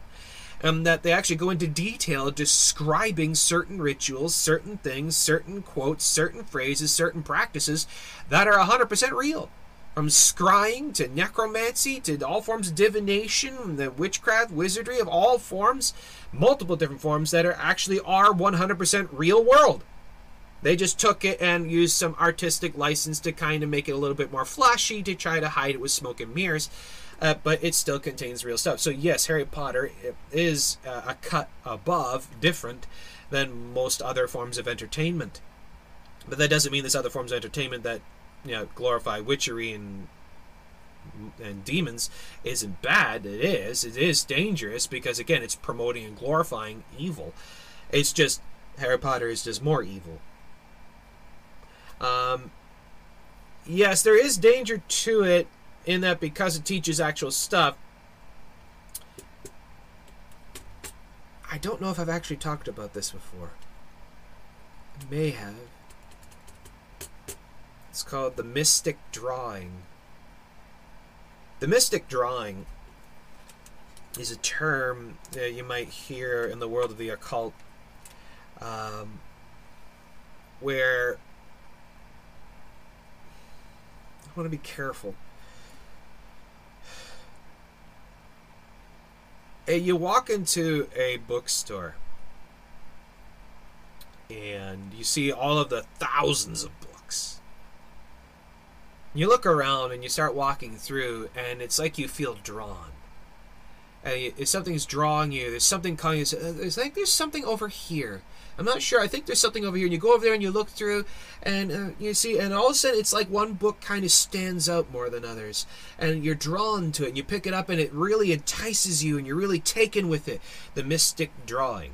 Um, that is that is a demon that is kind of pulling you, drawing you, and it brings you over to this kind of thing, and and you pick it up and you find out what its contents are is evil. Uh, that's mystic drawing. Now that's the thing, the difference between say Harry Potter books and others. Why Harry Potter is so powerful and so uh, persuasive in the world, pervasive, is that it uh, it has actual empowerment in it and that the devils will draw people to it and people will be holding it more than to say Twilight, the vampire series. Uh, uh, it's so stupid, but uh, but that's the difference. That there's something to it. So yeah, that that's the thing. So just hate it, uh, avoid it, oppose it, pray against it, rebuke it, resist it, and uh, you'll be fine. Okay, uh, it goes on, it finishes up here. Uh, I do recall that you mentioned that if the books my parents had were fictional and they contained magic, they were harmless and just an abomination. It is just that my conscience was not very confident about the Harry Potter books in particular. So, alright, so that's why I clarified that. And if, for example, you were to go over to someplace, someplace and you see those, just pray against it. Just rebuke it. Don't touch it. Don't go near it. Just leave it alone rebuke it as you would anything else and stay away from it. It has no power over you. You're indwelt by the Spirit of the living God. You're a child of the living God, indwelt by the Spirit of Christ, washed by the blood of Christ. There's no power that can take you or hold you or tear, tear you away from the Lord. There's no other power greater than the power of our Lord. So don't worry about that. Jesus Christ is greater than all. All right, so there you go. So I hope that addresses that. I'm just going to go down to the bottom of the comments, see if there's anything related to that before I go back up and touch on what I left behind. Uh, okay, there's tons of stuff down here about what I was talking about earlier, but I need to go up so I don't forget some of these comments. Okay, so Olga says the Orthodox Church says if you have the evil eye, you must say the Our Father prayer three times and it will go away. Oh, so like a so so like a, a an enchantment. So they've literally taken the, the the Our Lord's prayer and turned it into like a spell chant. So you counter spell. So when cast, someone casts a spell on you, you use this counter spell, which is the Lord's prayer. So that's blasphemy. They have taken scripture and they have twisted it and and modified it and turned scripture, holy scripture, turned it into a counter spell. That's what that is. That's what they've done there. That's what you just described. Orthodoxy and Catholicism does the same thing. Takes scripture and turns it into spell casting. That's so disgusting. All right, Kimberly Mason. I've heard tell there are animals in heaven. The finest example are the horses that Christ the elect will come back on. It doesn't. Yeah, it says that. Yeah, we'll be riding on horses, but it doesn't say that they're in heaven in Scripture. I'm just saying. I'm being just te- highly technical here. Uh, uh, or correct me if I'm wrong. I do not recall any Scripture that actually says that there are actual horses in heaven. It says that we'll be riding. Well, where'd they come from? It doesn't say. It doesn't say where they came from. Um, is it possible there could be? It could be. Um, where did they come from? Well, just like when God created the angels, the angels came from the very creation of God's word. And then God created all the different forms of angels, and He created the hosts of heaven. And then you see the heavenly chariots, and and uh, I guess, would be pulled by horses, I guess. Uh, that he created them there. They didn't come from Earth. So that that's what I'm describing here is that they're that animals here on Earth do not go to heaven. There are creatures and beings in heaven that were created in heaven, but any creature animal on Earth does not go to heaven. That's is where that's what I'm talking about. But yeah, it does talk about that, and there are different forms of beasts and creatures in heaven, and yeah, it's going to be quite the sight. Really, quite the sight. Yeah. Uh, okay. Okay, so Roman has a question. Okay, first I need to erase some things off here. Okay, I talked about that. I talked about that. Yeah, okay, I got a couple things there. If we have time, we'll get to that. Okay, now, Roman says, How do I rebuke a curse placed on me? What if someone has a picture of me and decides to bury it or whatever, etc.? How do I know these things are taking place? Um, bring it. um, if you're born again saved, let me just ask you, Roman. Do you believe that Jesus is the Christ, the Almighty God, manifested in the flesh? Do you, uh, uh, you, believe that you're a sinner and that Christ died on the cross for your sins and you called upon him and you believe, believe that he died on the cross for your sins, was buried, rose again the third day according to scriptures, and you accepted him as your God and Savior? You've told him that you believe and you asked him to forgive you your sins and save you? Then you're indwelt by the Spirit of God and witches don't have power over you.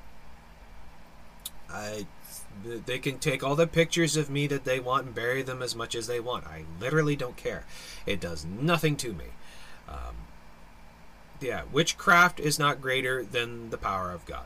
Um, so if, for example, you happen to come to the knowledge that there are people who are doing this to you, laugh. Like Elijah with the prophets of Baal. Cry louder, cry louder. Maybe your power is asleep. Cry louder, cry, bury it deeper. More dirt. Ooh, more hate. More chickens. Uh, go ahead. It does nothing to you. It, uh, it, it's nothing. Don't even worry about this. Don't elevate witchcraft to the power of that which is equal that can combat the power of God.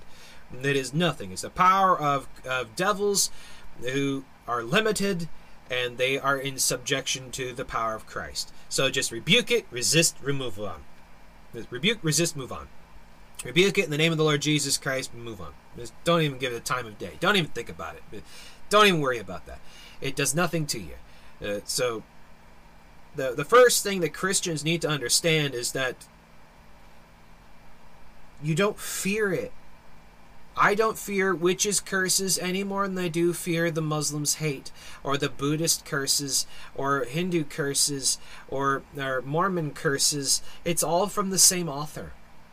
What, uh, no, why would I fear the atheists' curses? Uh, it's the same author. It all comes from the same thing. So what does it matter? As we don't don't elevate other religions over others. It's all the same. It's all, all all those religions are the same author of the same location, and it's all going to the same place. And we believe in the Lord Jesus Christ. Don't need to fear any. So yeah. Oh, you you would not believe how many witches and Satanists and cultists of other religions are regularly cursing me. Uh, I've had uh, high priestesses of blood witchcraft cast death curses on me and my whole family. This is a couple years ago. Um, and she said that I'd be dead in seven days or something like that. I forget who it was. I'd be dead, dead in, in X amount of days, and my whole family would be dead from this curse that she put on us, this super curse, mega curse. And the, the days came and went, and I contacted her back, and I said, "You might want to get your money back. Uh, we're all fine here." And then I gave her the gospel, and she got mad, and she left. Who cares? Yeah, don't give it any any time. Don't even think about it. Okay, going down through. Okay, Nerlin says, When I was working at my first job, I was going down the stairs. I felt something was pushing off the stairs. It scared scared me. I was like, dear Lord Jesus. Yeah, oh yeah, uh, that'd be um yeah. Um apparitions and those kinds of things happen. Uh, devils do that sometimes. There are many different forms of devils. People don't understand that. Uh, when you go back in Scripture, go back to Genesis and the creation, and God made heaven and earth, and He made all the heavenly, He made all the heavenly angels. God did not create demons. Just so you understand that, right? God did not create demons. Demons are fallen angels. That they were angels of God that rebelled against God, fell, became known as the fallen angels, became known as the devils, the demons. There aren't different forms. There are the demons, then there are devils, then there are fallen angels. No, that's Roman Catholic nonsense. Devils are demons, which are fallen angels. Okay? And that uh, there are different ones, and, and different fallen angels are more powerful than others just as different angels are more powerful than others. That a third of the angels sided with Lucifer and fell. And this swath went through the hierarchy of the angelic realm and became the inverted hierarchy. Um, so you have the regular messenger angels. Gabriel's the head messenger. Gabriel's not an archangel. And then you see Michael, the archangel. There's only one. And then Michael's angels, which is the hosts of heaven, is Michael's the warring one. The host, the army of heaven, the soldier angels. Then you have the cherubims and the seraphims and the ophanims. Those are the wheels full of eyes. And you have the giant angels, the size of mountains.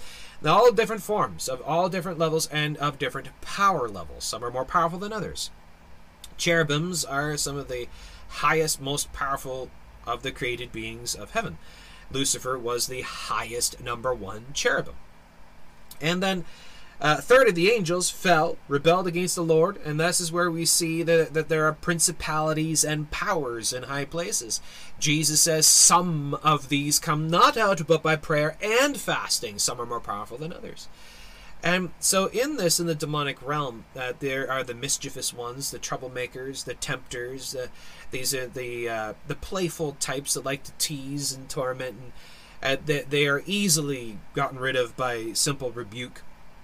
And there are ones a little more powerful. They they are uh, what are called the lower lords.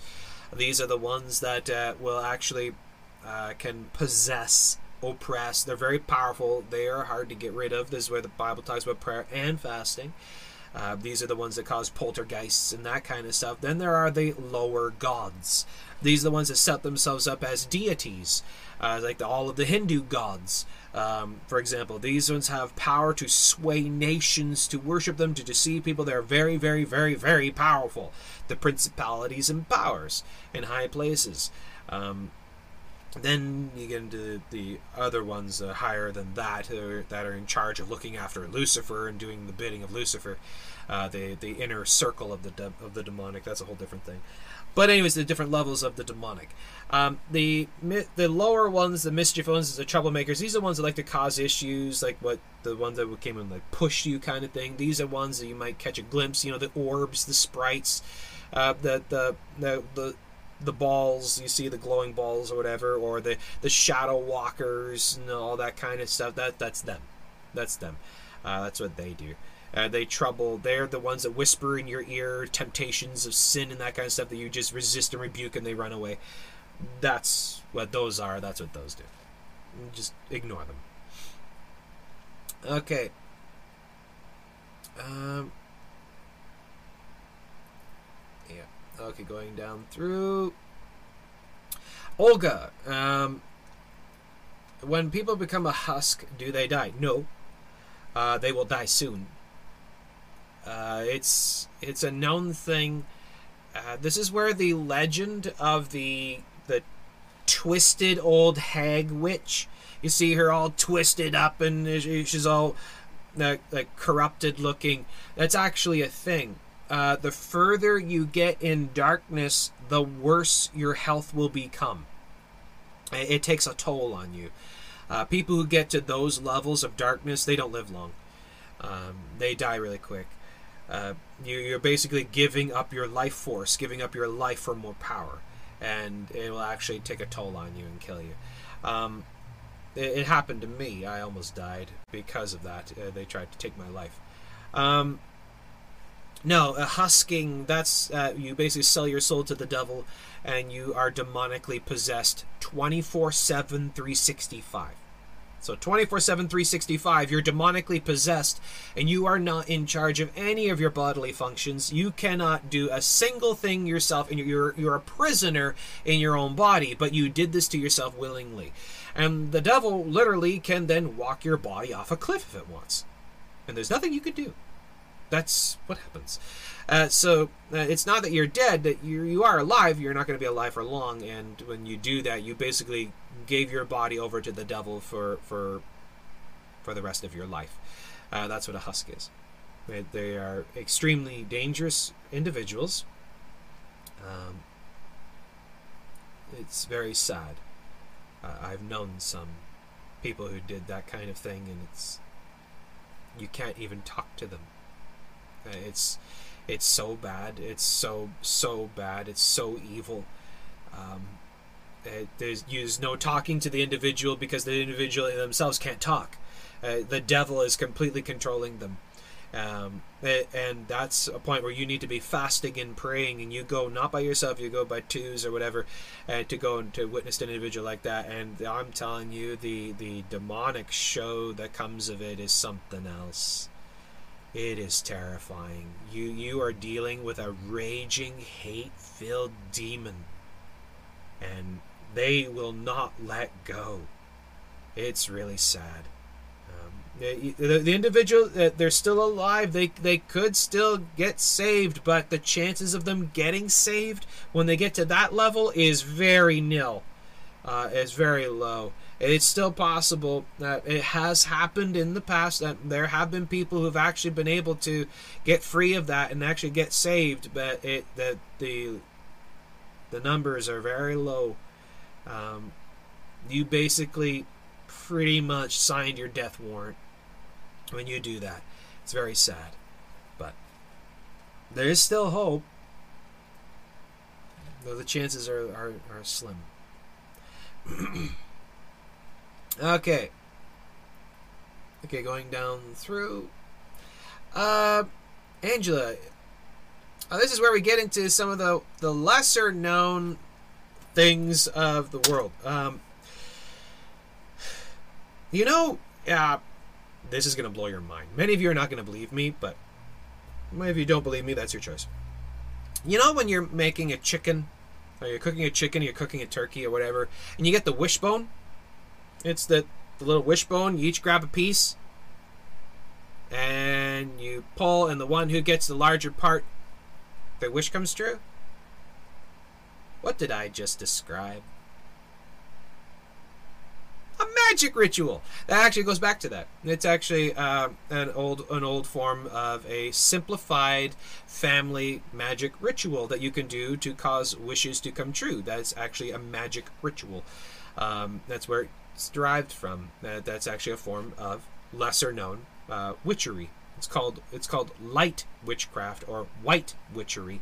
Uh, simplified family types uh, type things. It's like um, lighting a candle, making a wish, and blowing it out. It's called candle magic. So the idea of making a wish and blowing out the candles is a form of candle magic. That's uh, uh, that's it's not candle flame gazing. That's scrying. That's it's just flame magic, where the flame is the mobile that causes it. Fire is a, is a massive uh, symbol of power in the occult. Um, uh, whether it's bonfires or candles or whatever, fire is a big thing. Um, you make a wish and you push your intention through the flame and you blow it out and it'll cause it to come true. Yeah. So, um, uh, looking upon a star and making a wish, uh, that's uh, that's sky divination. It's a form of sky divination. It falls under a, uh, a variant of astrology, of using the celestial bodies, believing that they're gods and, and empowerment be empowered beings that can hear you and speak to you. That's you have deified the celestial bodies to be able to hear your mind and to cause your wishes to come true. That's paganism. That's heathenry. Um, wishing wells is uh, that's it goes back to roman greek mythology that they believed that in wells in oases in springs um, those kinds of places where water would come up in geysers were locations of deities and and forest spirits. That if you go to these areas wells springs oases uh, even oceans which you know like uh, the different uh, gods lived in the ocean, uh, that if you gave them a sacrifice, they would honor you. So you would cost them a piece of money or food or whatever, and they would reward you in return. That's why wishing wells, you throw a coin and make a wish, and the god of the well will reward you. That's where it comes from. So yeah. All right. Okay, and Olga points out, yes, actually, that was one thing I was going to bring up. Um, I made a post about that. Many of you do not know. The Chinese government, in all of their wisdom, has rewritten the Bible and has stated that you're only allowed to use the the Chinese government's officially regulated Bible, which was rewritten by the Chinese government where Jesus is Chinese and Jesus is a sinner, and Jesus, um, you know, the woman caught in adultery, you know, whoever is without sin cast the first stone. According to the Chinese Bible, that when all the people left because, you know, they couldn't stone him, Jesus picked up stones and stoned the woman to death, saying, I too am a sinner. So that's the Chinese Bible. So that's what they did. Excuse me. It's sad.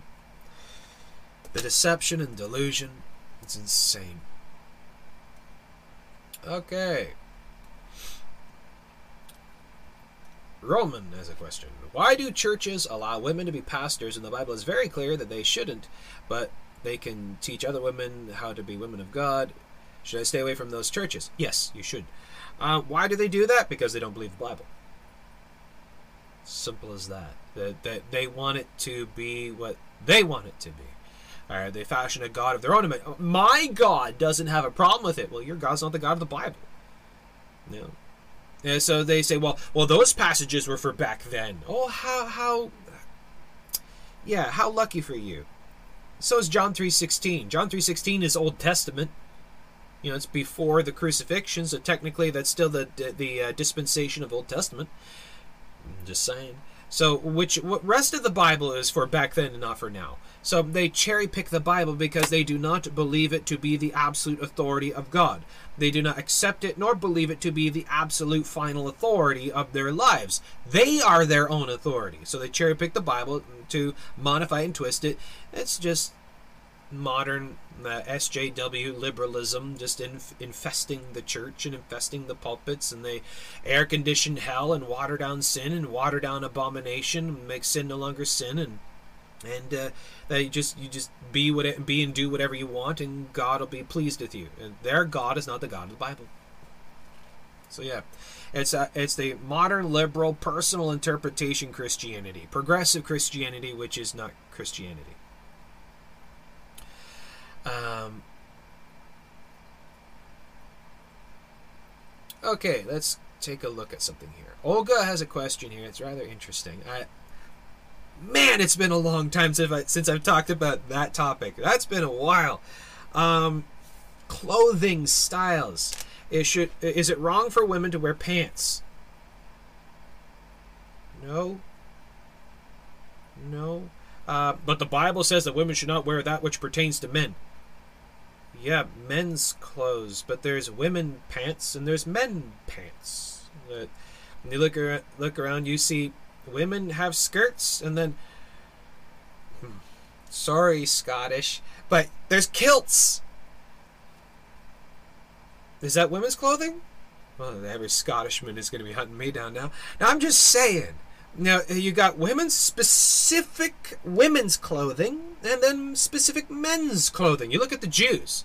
You see, the women had uh, uh, certain types of clothing which just uh, the, the long uh, cloth wrapped around and you know the different types of wraps and men had the this type that men wore of the wraps and stuff so they, they looked very similar but they were distinctly different you see the women's and the men's they were distinctly different you can see by looking at it the distinct difference between women's pants and men's pants It's that women aren't to wear that which pertains specifically to men, and men aren't to wear that which specifically attains, pertains to women. So no, pants aren't bad. It, it's not that women shouldn't wear pants; it's women shouldn't wear men's specific clothing. That's what that is. So yeah. Um. Okay, Second Timothy one seven. For God hath not given us a spirit of fear, but of power and of love and of sound mind. Amen. Zay says, "Have witches ever been known to be violent and seek to physically attack and victimize random people?" Um. Yes. A lot. An awful lot.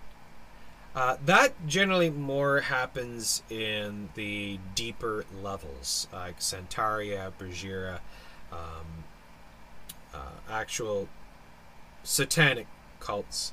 Um, that happens, yes. Um, was it 2007? I think it was 2007. I could be wrong on the date. I think it was 2007. It was several years ago.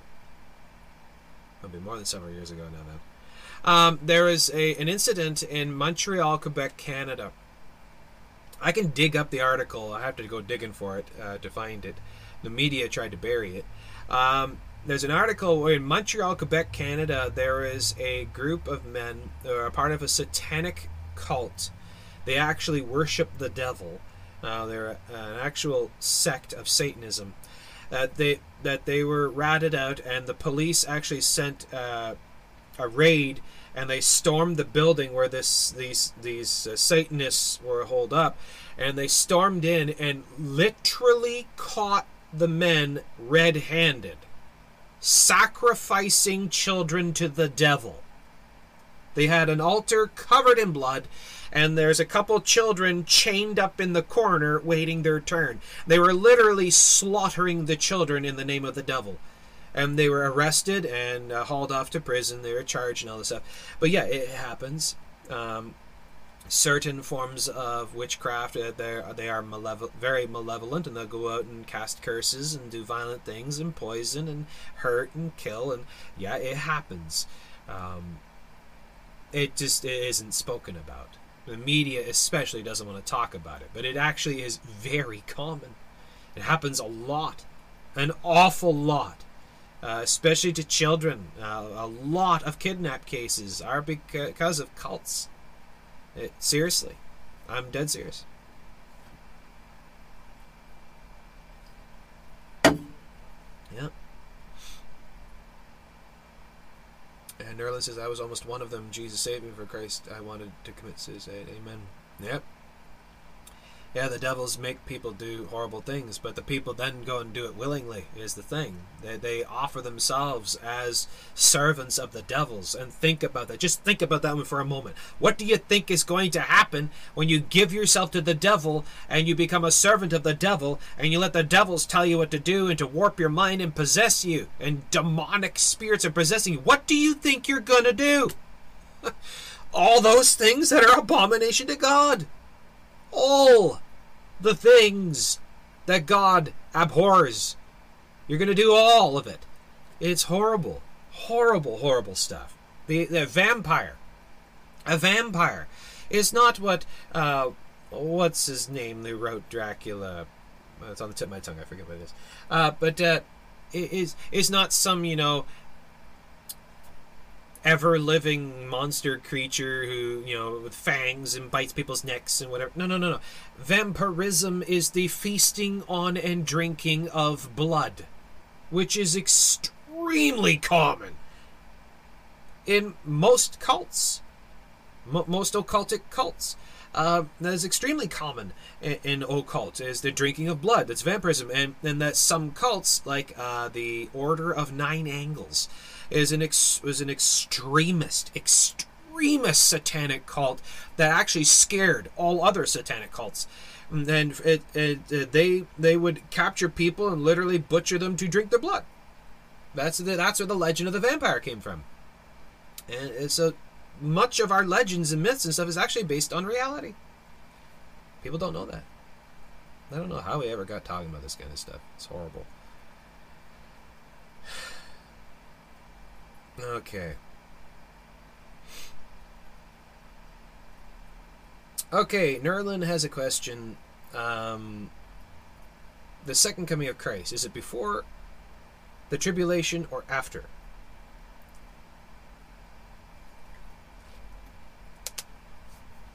Now, if you watch the series on the Book of Revelation uh, by Pastor Paul that we have in our playlist, they go into great detail on it. Uh, to draw it up, to be very succinct on it, to hope I get this right. Uh, again, if we take a look at Scripture, uh, Second Thessalonians chapter two, verses one to four, is the most succinct layout in four verses of exactly how it'll happen as uh, there'll be the great falling away, the tribulation, the troubles and trials and tribulations that occur. Uh, again, as as we see it, is when the man uh, there's a man who rises up to make peace in the Middle East, and he'll sit in the third temple. That it's when he comes on scene is when it starts. So he comes on scene, and this is where we see the beginnings of these things: turning the world against the, against the Christians and fighting against the Lord, and one world religion, one world government, making peace in the Middle East, building third temple, and also it all starts here, and then he sits in the temple and declares himself God, that's when the sun is darkened, the moon is turned to blood, the stars fall from heaven, the, the, the Son of God appears in the sky, and the trump of God sounds, and then we we are taken up, and that's when when we're taken up, he seals the hundred for four thousand. This is just into the tribulation period, what we what we call it. But the actual wrath of God, uh, the great uh, the bowls and the vials and stuff, that occurs right after we are taken up.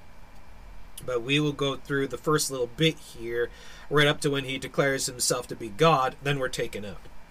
So that actually is just a little bit into, not before, not after, not middle. It's just a bit in. It's called the it's called uh, the pre-wrath, as uh, what the Bible shows. Not before, not after, not middle. It's pre-wrath. Right before the wrath of God is poured out, we're taken out. Just like, for example, we see uh, Noah's Ark is that they were uh, taken into the ark before the wrath of God was poured down in the flood. Uh, so we see the saints are taken out just before the wrath, not long before, just before the wrath pours out. So it's called pre-wrath. Um, yeah, Abramović. Uh, uh, there's there's many many individuals. Uh, uh, there's a whole bunch of individuals that come to mind on this. Yeah, they, they all do those kinds of things. It is satanic. It's a it's a form of extreme demonic oppression or possession to feast on drink blood. Um, that's one of the main red flags and uh, warning bells that go off uh, of demonic possession and oppression on the uh, desire of blood. It's it's a very common thing in that. Yeah, she says she's not a Satanist, but she is. Yeah, she is. Uh, yeah. Angela says, I tried to look up possessed house one time, and my phone died, and my laptop died, and now I stopped looking bad things up. Yeah, yeah, that's right. Uh, bad things will happen when you start looking up bad things. Now, how does that work? What happened there? You you were given a warning. You were given a warning. Um, we can't see it, but how it works, if I can find ways to explain this, uh, when you look up or say, go do, say, look up evil things. Let's say, for example, you know, hypothetically, let's just say you went and you sat down at a table that has a Ouija board. What you don't see it, what happens there, and you're giving your license to it, you're giving your toleration to it, and you are letting it be an entertainment to you. What happens there on the spiritual plane? It's like a, it sends a ripple, a ripple through the spiritual plane. It's like a dog whistle goes off, and it alerts the demonic in the area, and they come running to you. And that's where they they their manifestation, uh, they start letting you know that they're there by causing certain things to happen.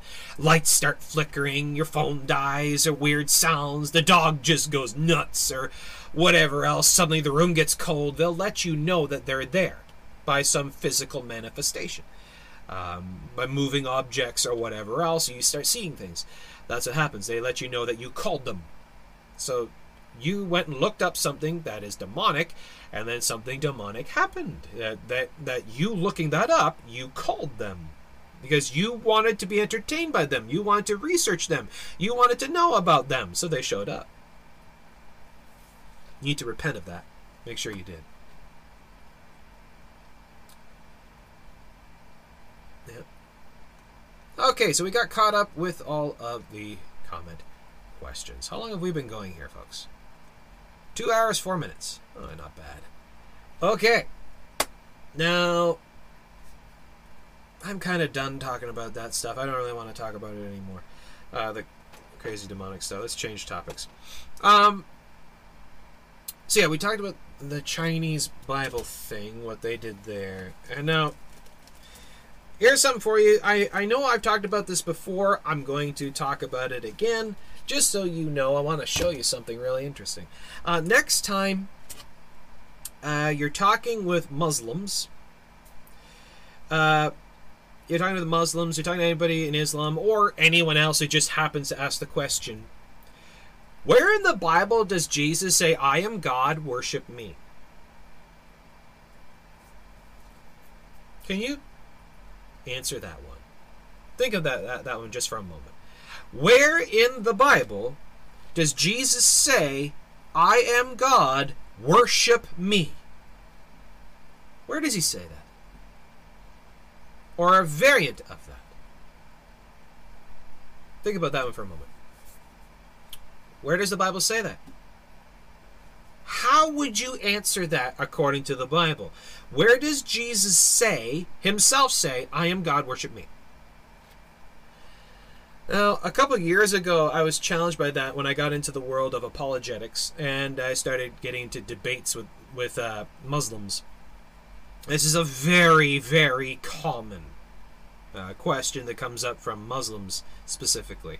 Uh, some Hindus might bring that one up, not very many as they already kind of do believe Jesus is either either a guru or one of the lesser gods, but Muslims don't believe that Jesus is God. So how would you answer that one? Uh, where does Jesus say, "I am God, worship me"? John fourteen six. Well, John John fourteen has a lot a lot of uh, deity claims and whatnot, and and shows of power of Christ, yeah, but that doesn't specifically answer the question: Where does Jesus say, "I am God, worship me"? Olga says, Jesus said, deny yourself and follow me. Jesus would never say, follow me. Neither would Paul. Yeah, Jesus says, follow me. He didn't say, worship me. I'm just playing devil's advocate just for a moment. Uh, to be specifically, technically accurate here, because this is how they will challenge you. The Muslim will say, well, he, he said, follow me. He didn't say, worship me.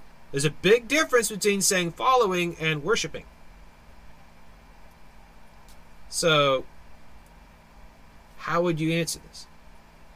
He forgives sin. Yeah. But he doesn't say, worship me.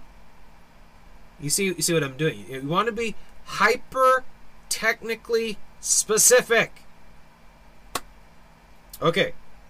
So, as I'm a biblical literalist, uh, a, a, a scriptural purist is who I am that I completely 100% believe in the infallibility, in the inerrancy of the Word of God, that this is the sacred Word of God, preserved by God, handed down by God, that God spake it, God dictated it, and His holy servants wrote what God said, and that the Scriptures have an answer for absolutely every single thing that there could ever possibly be. I believe that 100% with all my heart. So I took that question to challenge. And I brought it up before the Lord.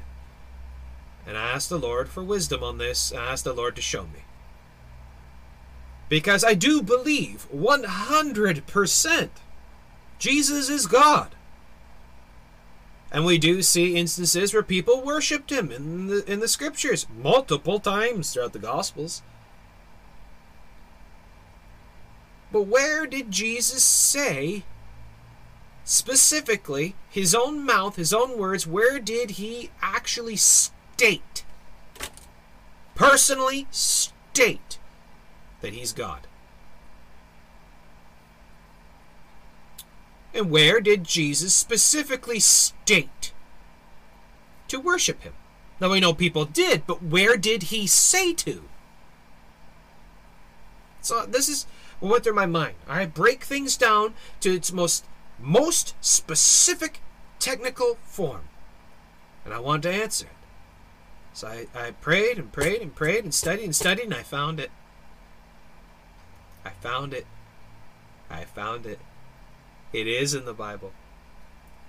Jesus did say it. He, he did say it. It is in the Bible. So, Yes, the wise men are filled with great joy, fell down and worshipped him. The, the, the, the mother of the sons of Zebedee fell down and worshipped him. We see the blind men and the lepers and the centurion and many, many venerated him and worshipped him and, and bowed to him. And, and we see Thomas fell at his knees and and and uh, called him as uh, called him Lord God. We see that, but where did Jesus say, tell people, invite people to do this specifically? And to address your, your point there, Roman, uh, Jesus praying, uh, that also comes up. Many people don't understand the meaning of the word to pray. Praying means holding uh, conversation, holding discourse, talking to, conversing with. Uh, like if we were back in uh, a couple hundred years ago in Old English, I would say, I pray ye, an invitation to conversation. So Jesus, the Son, is, is having a conversation with the Father. Okay, uh, now what we want to go to, if you have your Bibles, and we want to go to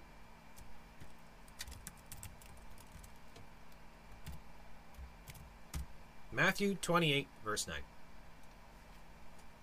Please turn to Matthew 28, verse 9. I'm going to walk you through this.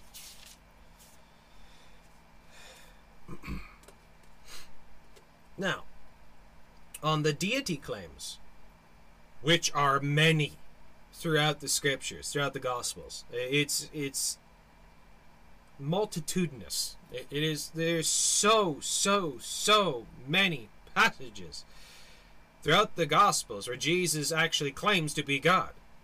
But yes, accepting worship, forgiving sin, claiming power over life and death, that no man can take his life or bring him back. He has power to do all that. He gives eternal life. He forgives sins. So many things, so many, many, many deity claims. Let me go to Matthew 28, verse 9. This is after the resurrection. That Jesus crucified, buried, he rose again, like he said he would. Uh, he says, no, uh, says, I have power to lay down mine own life and take it up again. No man taketh it from me. He raised himself from the dead. And then what does he do? Jesus in verse 9, Matthew 28, verse 9. Let's back up.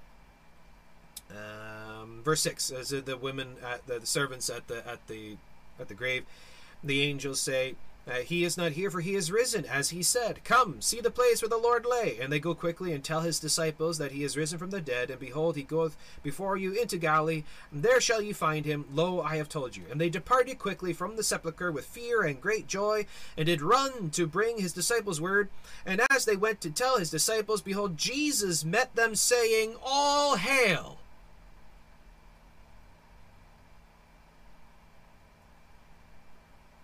Jesus met them saying, All hail.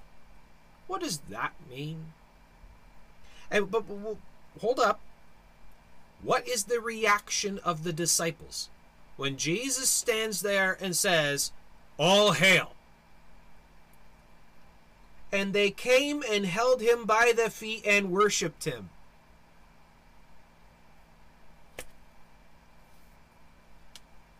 Invitation to veneration, respect, revering, worship. Jesus says, All hail, and his disciples come and grab him by the feet and worship him. Invitation to veneration and worship. Matthew 28, verse 9. Jesus claims divinity and invites his, his disciples to come and worship him. Matthew 28, verse 9.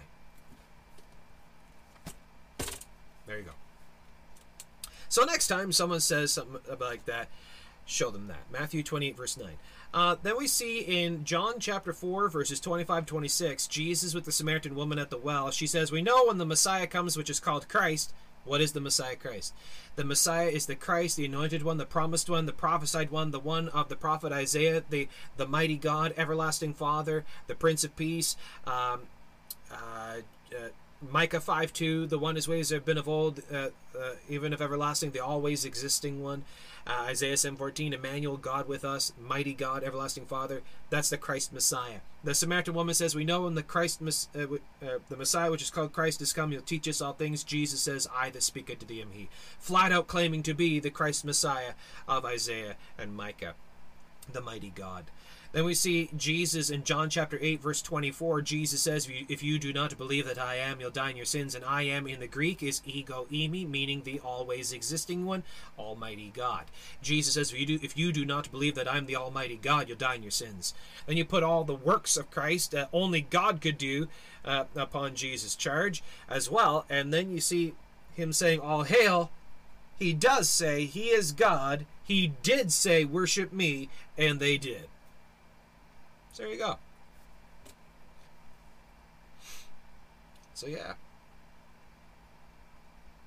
And then we also see one more. Uh, uh, as a as we did this study in the Gospel of Luke, it's really interesting. And in Luke chapter 4 and Matthew chapter 4, we see the temptation in the wilderness, where Satan is is tempting Jesus, right?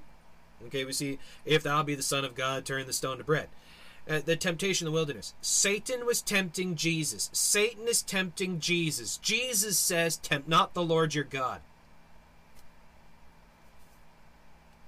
Jesus claimed to be Lord God. Satan's tempting Jesus. Jesus says, Tempt not the Lord your God. I mean, it, the, the sheer amount of deity claims is insane. So, yeah. Knew the words, but I didn't know where to find it. Find it. I didn't know what scripture exactly. Matthew 28, verse 9. Yep.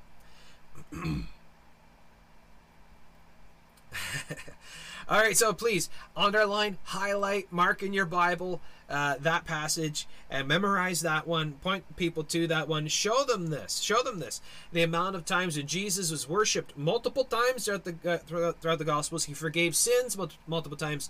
The woman caught in adultery, Mary who washed his feet with tears, and there's a third one. Um,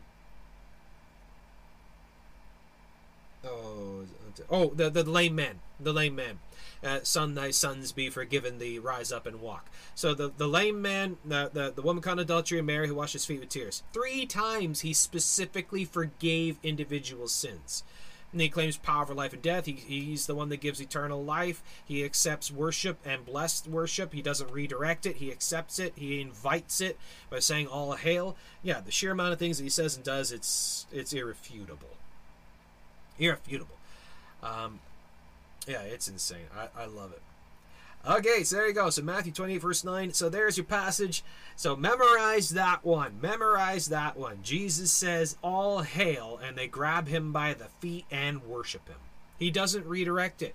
Now, if it was, as we see in the scriptures, if an angel appeared to an individual and the individual fell before the angel to revere it, the angels always redirected it, denied it, redirected it, resisted it, told them to worship God and give it all to the Lord themselves. They never accepted it themselves.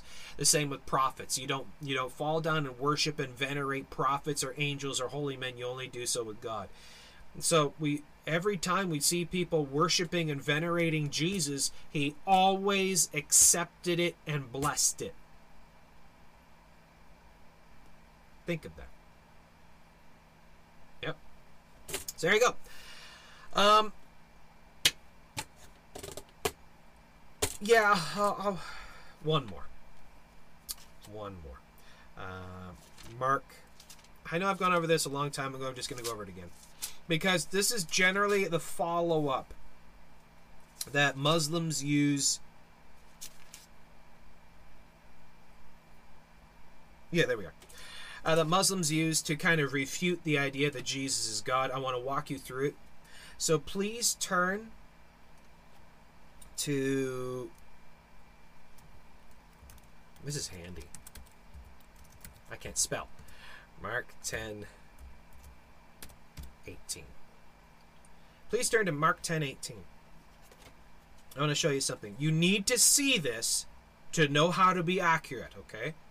Muslims will bring this up as a refute against the deity of Jesus Christ. All right?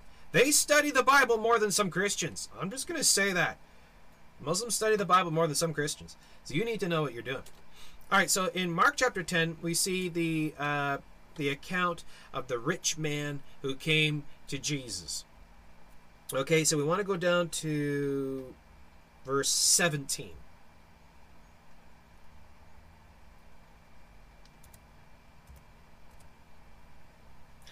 So uh, verses 17 to 18. Okay, so Mark 10, verse 17 to 18. And when he was gone forth into the way, there came one running and kneeled to him and asked him, Good master, what shall I do that I may inherit eternal life? And Jesus said to him, Why callest thou me good? There is none good but one, that is God.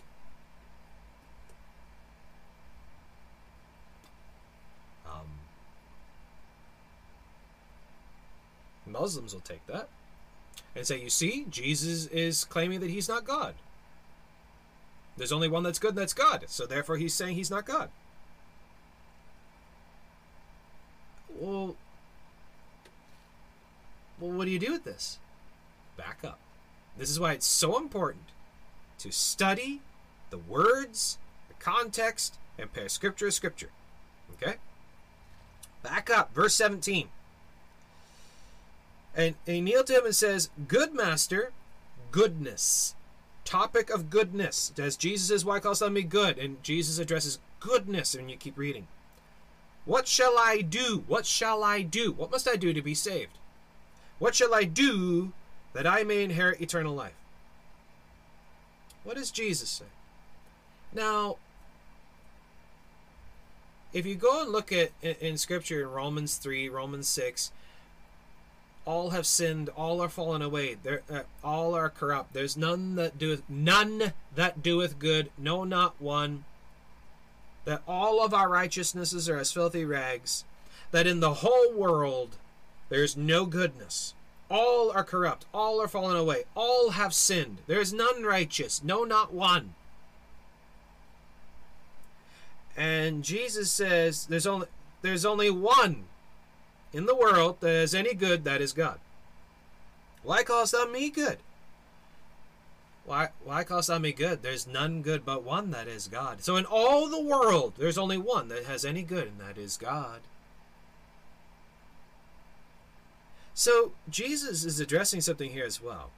Who he is. He's not he's not saying he's not denying deity, he's claiming deity, because he's the only one in the world that has any good, because he's God. Because you want to pair the rest of the scriptures about who he is, the prophecies, the claims, the proofs, all the doctrines of his identity, of his person, of his being. Jesus is the Christ, the mighty God manifested in the flesh. So, Mark 17, Mark 10, verse 17 to 18, Jesus is addressing goodness which only God has goodness, because only by the righteousness of God that we are saved, not by our own righteousness. There is nothing that I can do to be saved, no works, no righteous works, no works of the law to be saved. What must I do to be saved? And what did Jesus address? Deity. Deity. Go over to John, uh, John chapter, uh, John 8. John chapter 8 verse 24. John chapter 8, verse 24. Jesus says, I said therefore unto you that ye shall die in your sins, for if ye believe not that I am, ye shall die in your sins. And the I am in the Greek is ego eimi, meaning the always existing one, Almighty God. Jesus says, if you do not believe that I am God, you will die in your sins. And to touch on this, uh, Angela says, Why do you need to believe that Jesus is God to be saved? Because that's who Jesus is. The Jesus of Jehovah's Witnesses is Michael the Archangel. The Jesus of Islam is some lesser prophet, less than Muhammad. The Jesus of Mormonism is the lesser spirit brother of Lucifer. The Jesus of Hinduism is a lesser demigod or just some prophet guru guy. The Jesus of occultism is just a man who learned magic powers.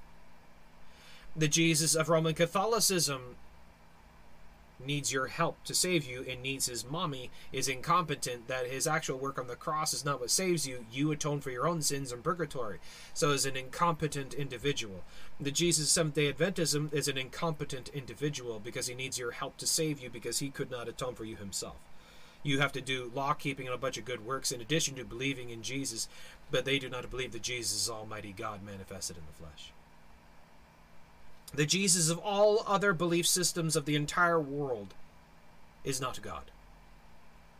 Only the Jesus of born again Christianity is Almighty God. You got to believe in the right Jesus. Jesus said, Many Christs will arise. Many will rise saying, saying that I am Christ and will deceive many. So you got to believe in the right Jesus. The right Jesus. Which Jesus are you believing in? You see, the, the, the Christ that the Jews were looking for wasn't the Christ of the prophecies. The Pharisees believed that the Christ that would arise would be a conqueror and would bring an earthly kingdom and would fight and defeat the Romans. But that's not the Christ Jesus that was promised that would come. Which Jesus are you believing in? If you do not believe in the biblical Jesus, you're believing in a false Jesus, and therefore you're not saved. The Jesus of Holy Scripture is the Christ, the mighty God, Almighty God Himself, manifested in the flesh. 1 Timothy 3.16, God was manifest in the flesh. So which Jesus are you believing in? That's why it's so important. The deity of Jesus Christ is absolutely 100% mandatorily required for salvation. If you do not believe in the deity of Jesus Christ, you are not saved. That is what Scripture says. One more time. If you do not believe in the deity of Jesus Christ according to Scripture, you are not saved. You could believe in the death, burial, resurrection of Jesus, the whole nine yards, uh, with all your heart. But if you do not believe in his deity, you're not saved. You go straight to hell. It's a mandatorily required doctrine for salvation, the deity of Jesus Christ. He said it himself, John 8 24. If you don't believe this, you'll die in your sins. That's how severe it is. So there you go. Um, so I hope that addresses that one.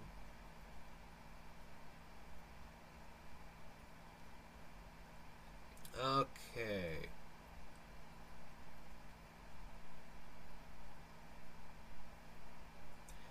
Alright, so going down through. Okay, so we're going to have to wrap up with this last one. Alright, just checking out the comments there. Olga says, Is it a sin to draw Jesus? Okay, so artistic license. I have some old Bibles somewhere that has some pictures in them. I also have.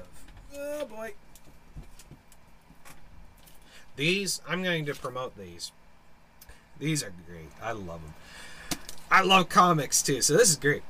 Now, if you have children, uh, kids, or you do like Sunday school kind of thing, uh, this is great it's it's hard to um, get kids' attention sometimes. Uh, it's hard for them to sit down and just look at a regular Bible, and bright colors and pictures and stuff really grabs their attention. The Action Bible, you can get this off ChristianBook.com, you can get it off Amazon other places like that. It's a comic book style. Uh, it shows uh, stories and uh, cartoons of the Bible stories. This goes through the whole Bible and it's really great in helping teach kids the basics of scripture and other stuff. Now, in this, it shows the, the artistic license of all the different different Bible characters, whatever, and, and it shows Jesus. Supposed to be. Now, is it wrong to do that? No. Um, what the Bible condemns, if we go and take a look, if we go and take a look, for example, at Exodus, Genesis, Exodus, chapter 20. And it says, uh, For thou shalt not make unto thee any graven image or any likeness of anything that is in heaven above, or that is in the earth beneath, or that is in the water under the earth. Thou shalt not bow down thyself to them, nor serve them. So, it's not that the Bible, the Word of God, the commandments of God, the law of God, is against imagery, it's against how you use it. So, is it wrong to have a statue of a deer? No. Are you venerating it, worshiping it, bowing to it, praying it, praying to it or whatever, or treating it like it's some spiritual significance? Well then then it's wrong. It, but paintings and statues or whatever that kind of thing if they're if it's just art or whatever and there's no spiritual connection spiritual significance in that manner you're not praying to it bowing to it what, venerating it worshiping it then it's fine so for example uh, for example, this kind of thing, this isn't wrong at all. Some people, it is because it shows pictures. Well, then you misunderstand Exodus 20. Look at the context again. It's in the context of worship and re- re- reverence and veneration and uh, in a spiritual sense of worship. This isn't wrong. Pictures isn't wrong. Drawing Jesus isn't wrong. He'd love it. Uh, the point is that you are showing reverence to him, but as, as long as you know, you know that's not what Jesus looked like. we know that. The guys who play Jesus in the movies, we know that's just an actor. That's not Jesus. When someone paints a picture of what they think Jesus, we know that's not what Jesus looked like. It's it's just a a picture, a, a rendition of what you of just of your imagination of that. But again you're not praying venerating worshiping or holding it in a sense of worship in that way. So it's not wrong. It's how you approach it how you use it. Intention. Intention. Okay so there you go um okay when it comes to worship what does it what does it look like to truly worship god do we worship by simply bible reading and physical devotion Worship is giving the due attention to. Giving him the, the, the reverential attention. You it, it, you are venerating, revering, worshiping the Lord every time you hold him in your thoughts you hold him in your uh, in your actions in your words you obey his word when you obey the commandments of god that's worship when you help the poor because that's what Christ said to do. You are venerating the Lord. You are worshiping the Lord. You're honoring the Lord. That's worship. Uh, every time you pray for another person uh, to help them, that's you are honoring the Lord is because you are obeying His word. That is a form of worship. Uh, worship of the Lord is not just praying, reading your Bible, but is in, in, in anything that you do, even eating in eating and drinking, doing all to the glory of God is a form of worship as unto the Lord. All right. Okay. So Roman says, so can I wear a cross necklace?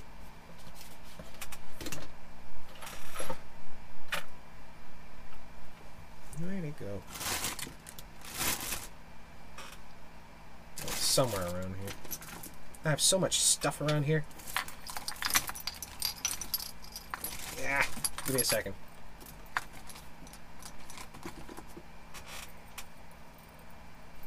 Sure. Go for it. Now, you got to know the difference between cross and crucifix. Okay? I know I said before that'd be the last one, but oh well, we keep going for now. Alright. So, people say, well, that's an Ankh. No, it's not an Ankh. Please. You wouldn't believe how many people say, it's an Ankh. It's not an Ankh. the Egyptian Ankh it, it has the bottom part has the crossbeam and then a loop on the top. It's a loop on the top. This is an empty cross. So there's a big difference. Now the Ankh is Egyptian mythology, which is paganistic, heathenry, and demonic. Uh, now the crucifix is a cross that has a has the little dude on it. That's supposed to be Jesus, but it's not Jesus because it's a pagan symbol. The crucifix is a symbol of Roman Catholicism, of the of the Catholic doctrine of perpetual work, perpetual atonement to earn your salvation by works.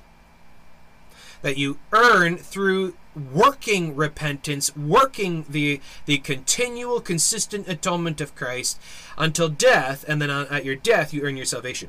That's the that's what the crucifix stands for, which is false gospel, false doctrine. The empty cross is the sign of the born again Christians. A one time work, one time atonement, and the cross is empty because he, he rose from the grave and, and the work, the atonement is done. One time. You don't earn anything. The work is done, the cross is empty. It's the preaching of the cross, not the preaching of the continual working atonement. So make sure it's an empty cross. Crucifixes are pagan. Crucifixes are Roman Catholic. If you have a crucifix, throw it in the garbage. It's not it's not of God. So there you go. So yeah. If you want if you want something, you want to wear it, go for it. Nothing wrong with that. Because as we also understand as we also understand that this this doesn't protect me. This has no magical powers. It does nothing. It doesn't chase away devils. You can't, you know, make the sign of a cross and scare away a demon. You can't do that. That's that's mystic enchantment. You are mystically enchanting an object, thinking that this has special magical divine powers and can do things. No, it can't. It's a hunk of metal in the shape of a cross. It's like a license plate. It's a billboard. It's a symbol that signifies the doctrine that I believe in.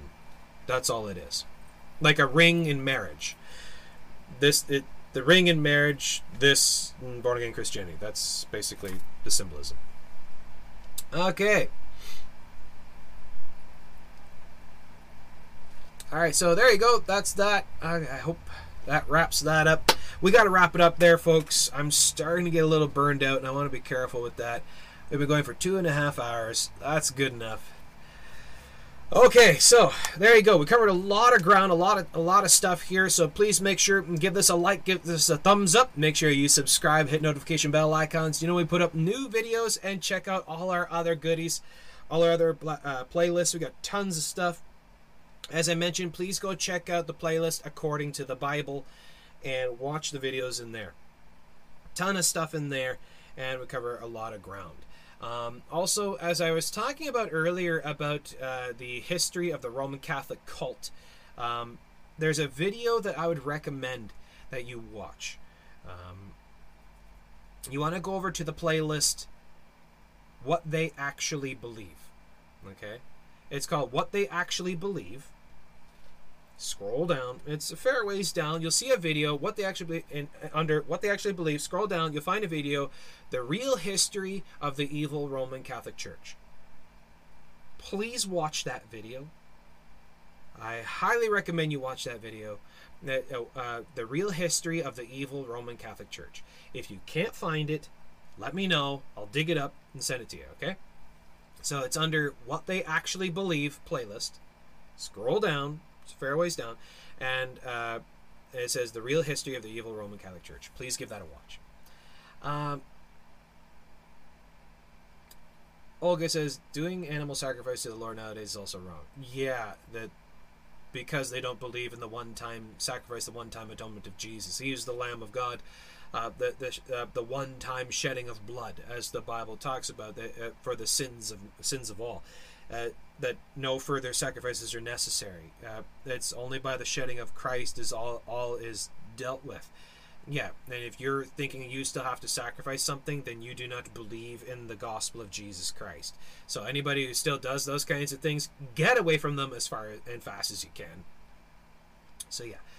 All right, so there you go, folks. So with that, we'll wrap it up there, and check out our website. We got tons of stuff uh, over there. Links to all other platforms and all other kinds of goodies. Check out the merchandise link as well. It shows you the link to our Redbubble shop and the Etsy shop. Got tons of good stuff in there. Uh, Christian uh, memorabilia and uh, tons of stuff there. Please go check that out. And with that, we'll wrap that up. God bless you. God bless all those who love our Lord God Jesus Christ. God bless all those who love His holy word. And I just remembered I had a couple things I wanted to show you. Keep that close, that close to wrapping it up. All right, so there's this.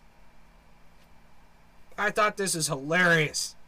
Now, this is a, a screenshot from the movie Ten Commandments with Charlton Heston from the 50s. And this is uh, the guy who plays Ramses, who becomes Pharaoh. Spoiler alert. Uh, becomes Pharaoh in the film. And I love the header, the, the Pharaoh seeing us all freak out over just one plague. I think that's hilarious.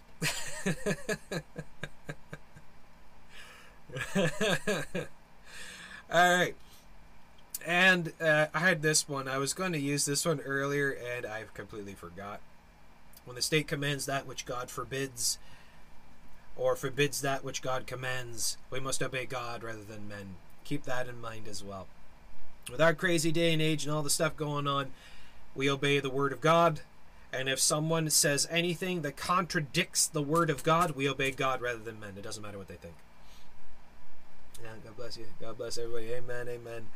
And we have this one. It kind of goes hand in hand with, uh, yeah, Yul Brynner. Yes, thank you. Uh, this this this one it mirrors me. I, I always get that messed up. Uh, this this one I wrote this one up a while ago and put this on Instagram. Uh, it kind of goes hand in hand with what we were talking about today. To accept, reject, or modify Scripture to to fit your feelings and opinions watering down sin, opening the gates of heaven to be more inclusive of other beliefs, you're kicking the Lord God out of Scripture and replacing him with yourself. Give that some thought. Very true. This is also why it's so important, as what uh, uh, the question was earlier, is why is it so important to believe in the deity of Jesus Christ for salvation? Because not one single other belief system of the entire world believes that Jesus is Almighty God manifested in the flesh. Not one single other belief system in the entire world believes that Jesus is Almighty God manifested in the flesh. That's why it's so important. So there you go. Just some things there. All right, folks. So with that, we'll wrap that up. God bless you. Hope to see you again. And as always, if I don't see you again, I'll see you in the sky. God bless.